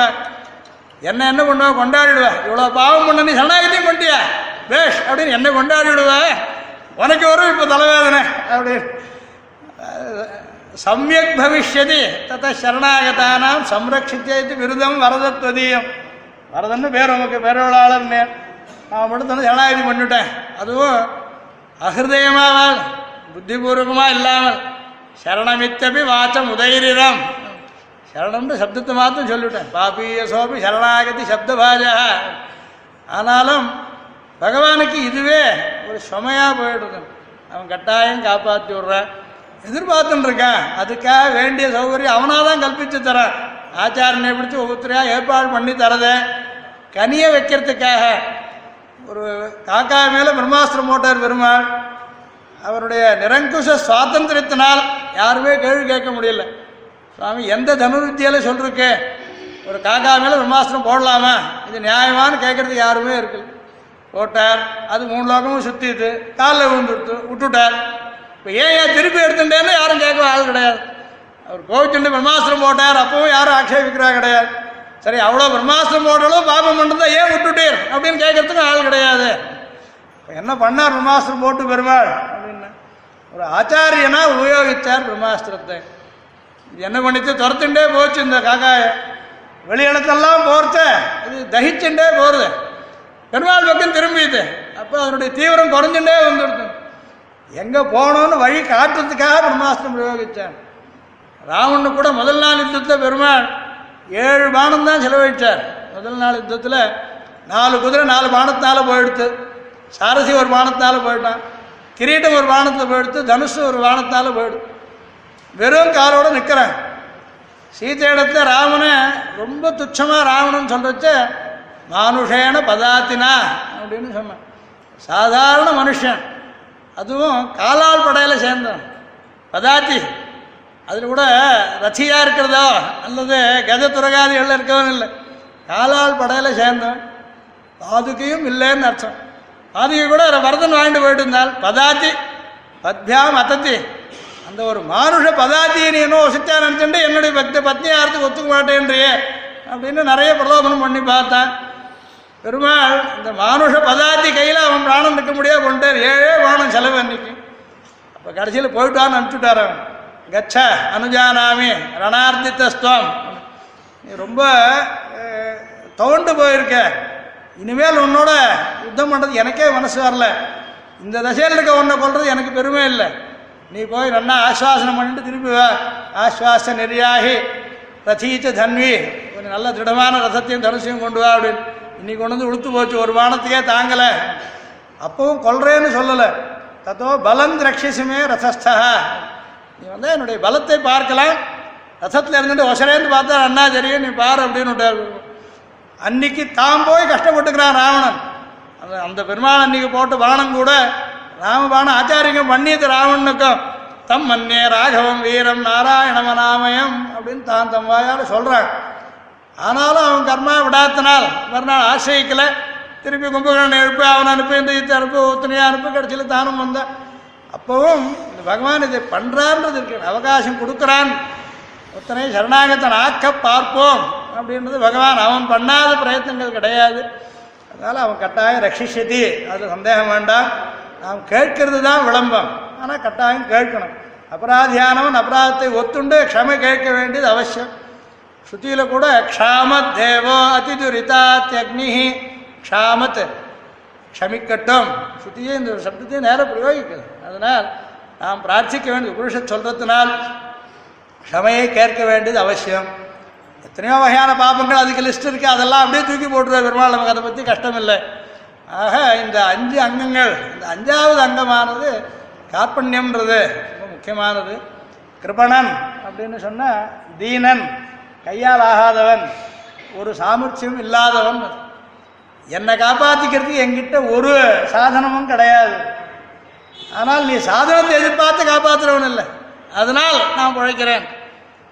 ஒரு யானையை காப்பாற்றுறது என்ன இருந்தது அதுக்கிட்ட எதுக்காக ரட்சிச்சேன்? யானையும் முதல்ல ரட்சிக்கல பெருமாள். முதல்ல பிடிச்சிட்ட உடனே பெருமாள் வரல. வேகமாக ஓடி வந்தார். அவர் துறைக்கு நமஸ்காரம் எல்லாம் சொன்னா கூட அவன் பிரார்த்தித்ததுக்கு அப்புறம்தான் துறை இல்லாமல் வந்தாரே தவிர அவன் பிரார்த்திக்கிற மட்டும் பெருமாள் வராது தான் இருந்தார். எத்தனையோ நாள் தன் பலத்தால் தான் பிரயத்தப்பட்டது யானை தன்னை மீட்டுக்கிறதுக்கு. கூட அந்த யானையெல்லாம் சேர்ந்து அப்பெல்லாம் பெருமாள் துறையே காட்டு துறையில்லாத நடந்து கூட வந்துடலாம் வரமுகத்திலேருந்து அத்தனை நாள் சண்டை போட்டு ஆனால் தன்னை கூப்பிடாத மட்டும் பெருமாள் ரட்சிக்கலை. யோகரந்தித கர்மாண ஹிருதி யோக விபாவித்து யோகினோ எம் பிரபஷ்யந்தி யோகேஷம் தன் நதோஸ்மியாம் பாகவத்தை சொல்லிட்டு தான் தன்னால் முடியலேன்னு தன்னுடைய பிரயத்னத்தை விட்டு கொடுத்து யானை அப்போ உடனே பெருமாள் தான் வந்தார். செம்புலார் உண்டு வாழும் முதலமேல் சீறி வந்தார். இப்போ அந்த பிரார்த்தனம் தேவை. பண்ணுறச்ச இனிமேல் நமக்கு வேற எந்த ஆலம்பனமும் இல்லை. அதனால் அந்த இழைச்சு போன தசை அத்தை கார்பண்யம்ன்றது தெரிவிக்கிறது. நான் இழைத்து விழும் காகம் போல்னு சுவாமி கிருஷ்ணாந்தம் காமிச்சது. அப்போ என்னவாகும்னா பகவான் விட்டா எங்கே போவேன்ற கேள்விக்கு தானாக பதில். போகிறது எதுவும் இடம் கிடையாது. அதனால் இங்கேயே தான் விழுந்திருக்க போகிறேன் நீர் அனுகிரகிக்கிற மட்டும் உன் எதிரில் தான் இருக்க போகிறேன் என் பிரார்த்தனை அது மட்டும் செல்லும். நீர் ஏற்றுனேன் நான் நெஸ்தபரனானால் நீர் ஸ்வீகிருத்த பரராக ஆக வேண்டும். சமர்த்தே சர்வஜ சகஜ சுகிருதி ஸ்வீகிருத பரே. அவர் வரத்தை ஸ்வீகரிக்கிற மட்டும் நாம் அவர் தயையை எதிர்பார்த்துட்டு இருக்கணும். இது இந்த தச இந்த தசை சொல்லிட்டு பல வகையில் சொல்கிறார் ஒன்றும் இப்போ தார்வேந்தன் கோல் நோக்கி வாழும் குடிபோன்னு இருந்தேனே.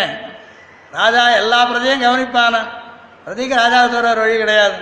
என்னைக்காவது ஒரு நாள் இவனையும் அவன் கவனிக்கணும்.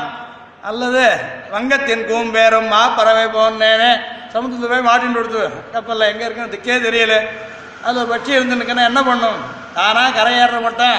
காத்துன்னு தான் இருக்க வேண்டியது. அந்த மாதிரி அவன் தயை மட்டுமே என் பால் நோக்காயாகிலும் நின் பத்தல்லால் பத்திலேன் நீ என் பக்கம் திரும்பி பார்க்கல. அப்போ கூட அவனுக்கு நீள் நோக்கு இருக்கு. ரொம்ப தூரம் தீர்க்கமான கட்டாட்சம் இருக்கு. என்னிடத்துல அந்த கட்டாட்சம் வர மட்டும் காத்துன்னு இருக்கேன் அதுக்காக இந்த பாகின்ற சப்தம் சொல்கிறச்சே கூட இதை எப்படி சொல்லணுன்றது நாம் தைரியத்தோடு சொல்ல வேண்டும். என்னை கூட பகவான் ரட்சிக்க போகிறான் ஆனால் ரட்சிக்காது அவனை தவிர ரட்சிக்குவார் கிடையாது. அதனால் அந்த தன்னுடைய தயனீயமான தசை அதாவது இறந்து குறுகி பல்ல காட்டுண்டு எதிர்பார்த்துண்டு பயந்துண்டு பல வகைகள். இந்த கார்பண்யத்தை எப்படி தெரிவிக்கலாம் அப்படின்னு சர்வஸ்வமும் பகவானுடைய ஒரு நிர்ணயத்தின் மேல் நிற்கிறது. அப்படின்னா மனசில் என்ன பாவனம் இருக்குமோ அது எதிர தெரியணும்? முகத்தில் தெரியும்படியா இந்த தீனாம் தசாம் ஆஸ்திதா சீதையை திருஷ்டாந்தமாக சொல்லிட்டார் சுவாமி. அஹ் அசோகவரத்த சீதை இருக்கும்போது ராமன் இருக்கான் ராமனுக்கு தன் விற்த்தாந்தம் தெரியும். ஒரு நாள் அழிச்சுட்டு போவான்னு எந்த தைரியத்தை நம்பின? அப்படின்னா தன்கிட்ட ஒன்றும் கிடையாது. அதுக்கு வேண்டிய சாமர்த்தியம். பகவான் தானா அசரண்ய சரண்யனா இருக்கிறதுனால் என்னிடத்துல எதுவும் உபாயம் இல்லாத போது அவன் இதை பூர்த்தி பண்ணிப்பான். அதுக்கு நாம் என்ன பண்ணோம்னா எதிர்பார்த்துன்னு இருக்கணும் அவன் முகத்தையே பார்த்துன்னு இருக்கணும் அந்த மாதிரியான அப்படிப்பட்ட இந்த ஒரு தசையோட பிரார்த்திக்கிறச்ச கிருபணனாய் அகிஞ்சனன் அப்படின்றது தெரியும்படியா நீ என்ன ரட்சின்னு பிரார்த்திக்கிறது கட்டாயம் ரட்சிப்பேன்னு நம்புறது அவன் சொன்னத்தை மீறாமல் இருக்கிறது. அவன் வேண்டாம்ன்றதை விட்டு விடுறது. இதனோட சேர்ந்த ஆத்மாவை சமர்ப்பிக்கிறது. சமர்ப்பிக்கிறதுன்னா என்ன பண்ணணும் அகம் மத் ரக்ஷண பரக மத் ரக்ஷண பலம் ததா நமம. ஸ்ரீபதேரேவ இவ்வளோதான் பண்ண வேண்டியது. ஆத்ம நிக்ஷேபம்ன்றதுல நானும் என்னுடையதில்லை. என்னை காப்பாற்றுற பொறுப்பும் என்னுடையதில்லை.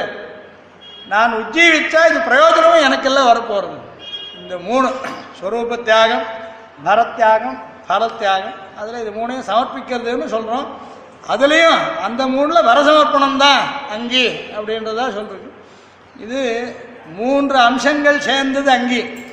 ஸ்வரூப சமர்ப்பணம் ஒன்று ஸ்வரூபத்தை சமர்ப்பிக்கிறதுக்கு ஒன்றும் பெருசாக எடுத்து கொடுக்க போகிறதில்ல பகவானில் தான் இருக்கும் அவனை விட்டு வெளியில் இருந்துட்டு அவனில் போய் சேர்ற மாதிரி கிடையாது. எண்ணம் தான். அதே மாதிரி பலம் அவனுக்கு போகிறதுன்றது கைங்கரியம் பண்ண போகிறோன்றதுல ஏற்படும். நான் இனிமேல் என்னை காப்பாற்றிக்கிறத பற்றி யோசிக்க போகிறதில்ல அதாவது மார்மேல் கை வைத்து உறங்க பிராப்தம். அப்படின்ட்டார் சாமி எவ்வளவோ ஐஸ்வர்யம் இருக்கு. அதெல்லாம் காப்பாற்றுறதுக்காக நாம் கஷ்டப்படுறோம். பேங்க்ல கொண்டு லாக்கரில் வச்சா வாடகை கொடுங்க. ஏதாவது போச்சுன்னா கேட்காது. அவன் ஒன்றும் பண்ண வேண்டியதில்லை அதுக்கு. பணமும் போகிறதில்ல அதில். நீ என்ன வச்சேன்னு எனக்கு தெரியாது. வச்சிருந்தியா அப்படின்னு கூட கேட்டுடலாம் இருந்தாலும் அவன் ஒன்றும் பண்ண வேண்டியதில்லை. அப்படி பகவான் கிடையாது. ஹிரண்ய நிதியும் நிகிதம் அப்படின்னு சுத்தி சொல்றது பகவானே ஹிரண்ய நிதி. அவன் நம்முள்ள இருந்துட்டு இருக்கான். அவனை காப்பாற்றுறக்காரு அவன் பார்த்துக்கிறான். இனிமேல் இதை பற்றி யோசிக்க வேண்டாம். தத்தா பிரஜாக ஜனகவத்து தவ தேசிகேந்திரைஹி அப்படின்னு சொன்னான் கன்னியாதானம் பண்ணி கொடுத்து விட்டா அப்புறம் எப்படி? அந்த கன்னியாபிதா அந்த கன்னியை பற்றி யோசிக்க வேண்டாமோ? ஜாமாதாவோட பரமா ஆயிடுறதுன்னு நினைக்கிறானோ? ஜாமாதா விஷ்ணுரூபின்னு லோகத்தை சொல்கிறோம் பகவான் நம்ம ஆத்மாவை ஸ்வீகரிக்கும் போது நமக்கு இனிமேல் அதை பற்றி எந்த அன்வயமும் தேவையில்லை. இந்த ஆத்மா என்ன ஆகுமோன்னு கவலைப்பட வேண்டாம். நிஷங்கமாக இருக்கலாம். எந்த சந்தேகமும் இல்லாமல் நிர்பரமாக இருக்கலாம். நிர்பயமாகவும் இருக்கலாம். நம்ம அப்புறம் இனிமேல் யாரும் இன்னும் பண்ண முடிய போகிறதில்லை பகவான் தன்னை சேர்ந்தவன் ஒருத்தனை. அபிமானிச்சுட்டதுக்கப்புறம் யாரும் வாலாட்ட முடிய போகிறதில்ல ராவணன் ஏழாயிரம் பேர் தேவஸ்திரீகளை சிறையடைச்சிருந்தான்னு சுவாமி அம்சம் தேசத்தில் சாகிறார் அத்தனை பேருக்கும் சீதை இடத்துல பட்ட அபராதத்தினால் அவளுக்கு தானாக மோட்சம் கிடைச்சது ரோதம் எஸ்யாம் அனுவிதசத்தே லோகபாலாவரோதாக. திக்பாலகாவுடைய பத்திகள் எல்லாரையும் தான் பலாத்தா அழைச்சிட்டு வந்து தான் தன்னுடைய அரண்மனையில் அந்த புறத்தில் வச்சுட்டு இருந்தான் ராவணன் வம்புலாம் கடிகாரில் சிறையா வைத்ததே குத்தமாயத்தை காணேன் சீதையை கொண்டு போய் எப்போ அவன் லங்கையில் வச்சுண்டானோ அன்னிலேந்து நந்திதான் அரக்கர் குடிக்கன்னு நங்கையே அவன் தம்பியே சொன்னான். பகவானுடைய சொத்தை ஒத்தன் அபகரிக்க நினைச்சால் என்ன ஆகுன்றதுக்கு இத்தியாச புராணங்கள்லாம் திஷ்டாந்தமாக இருக்கிறதுனால் நாம் பயப்படவே தேவையில்லை. ஒரு மனுஷனாக வேஷம் போட்டு போது கூட குரங்குகளெல்லாம் உபகாரமாக எடுத்துட்டாவது எல்லா திக்கிலையும் ஆளை விட்டு தேட சொல்லியாவது தான் காத்துருக்காமல் தானாக பிரயத்னப்பட்டு சீதையை எடுத்து தேடி கண்டுபிடிச்சு அபராதம் பண்ணவனை சிக்ஷித்து அழிச்சுன்னு வந்தார் பெருமான். அதனால் நாம் நிர்பரமாகவும் இருக்கலாம் நிர்பயமாகவும் இருக்கலாம். இந்த சரணாகத்தின்னு சொல்லக்கூடிய இந்த உபாயமானது ஆத்மக்ஷேமத்துக்குன்னு ஏற்பட்டிருக்கிற நம்ம எல்லாருக்கும் ஒரே வழி நான் நானிய பந்தாய நாய வித்தியத்தேன்னு சுத்தி சொன்னது. பக்தி யோகத்துக்கும் இது அன்வயிக்கும் ஆனால் பக்தி யோகத்து இன்னைக்கு அதிகாரிகள் இல்லாதனால் இப்போ இருக்கிற ஒரே வழி பகவானை ஆசிரியிக்கிறதுக்கு. அவனே அவனை அடைவிக்கிற உபாயம். ஆனால் நாம் பிரார்த்தித்தால்தான் அவன் நம்மை ரட்சிப்பான். இந்த அம்சத்தை சுவாமி பல வகைகளில் பல விஸ்தாரங்களோட சொல்லிட்டு வந்திருக்கார் ஓரளவுக்கு ஞாசவிம்சத்தில் சாச்சதை வச்சுட்டு நிவேதனம் பண்ண முடியாத ஒரு பாக்கியம் கிடச்சிருக்கு. இத்தோட இந்த வார்த்தையை முடிச்சுக்கிறேன். கவிதார்க்கிக சிம்மாய கல்யாண குணசாலினே. ஸ்ரீமதே வெங்கடேஷாய வேதாந்த குரவே நம இதுவரை சரணாகதி என்கிற விஷயத்தை பற்றி கேட்டு மகிழ்ந்தோம். அடுத்த வாரம் வைஷ்ணவ தர்மங்கள் என்கிற தலைப்பிலே வைஷ்ணவ அடையாளங்கள் என்பதை நாம் கேட்கலாம்.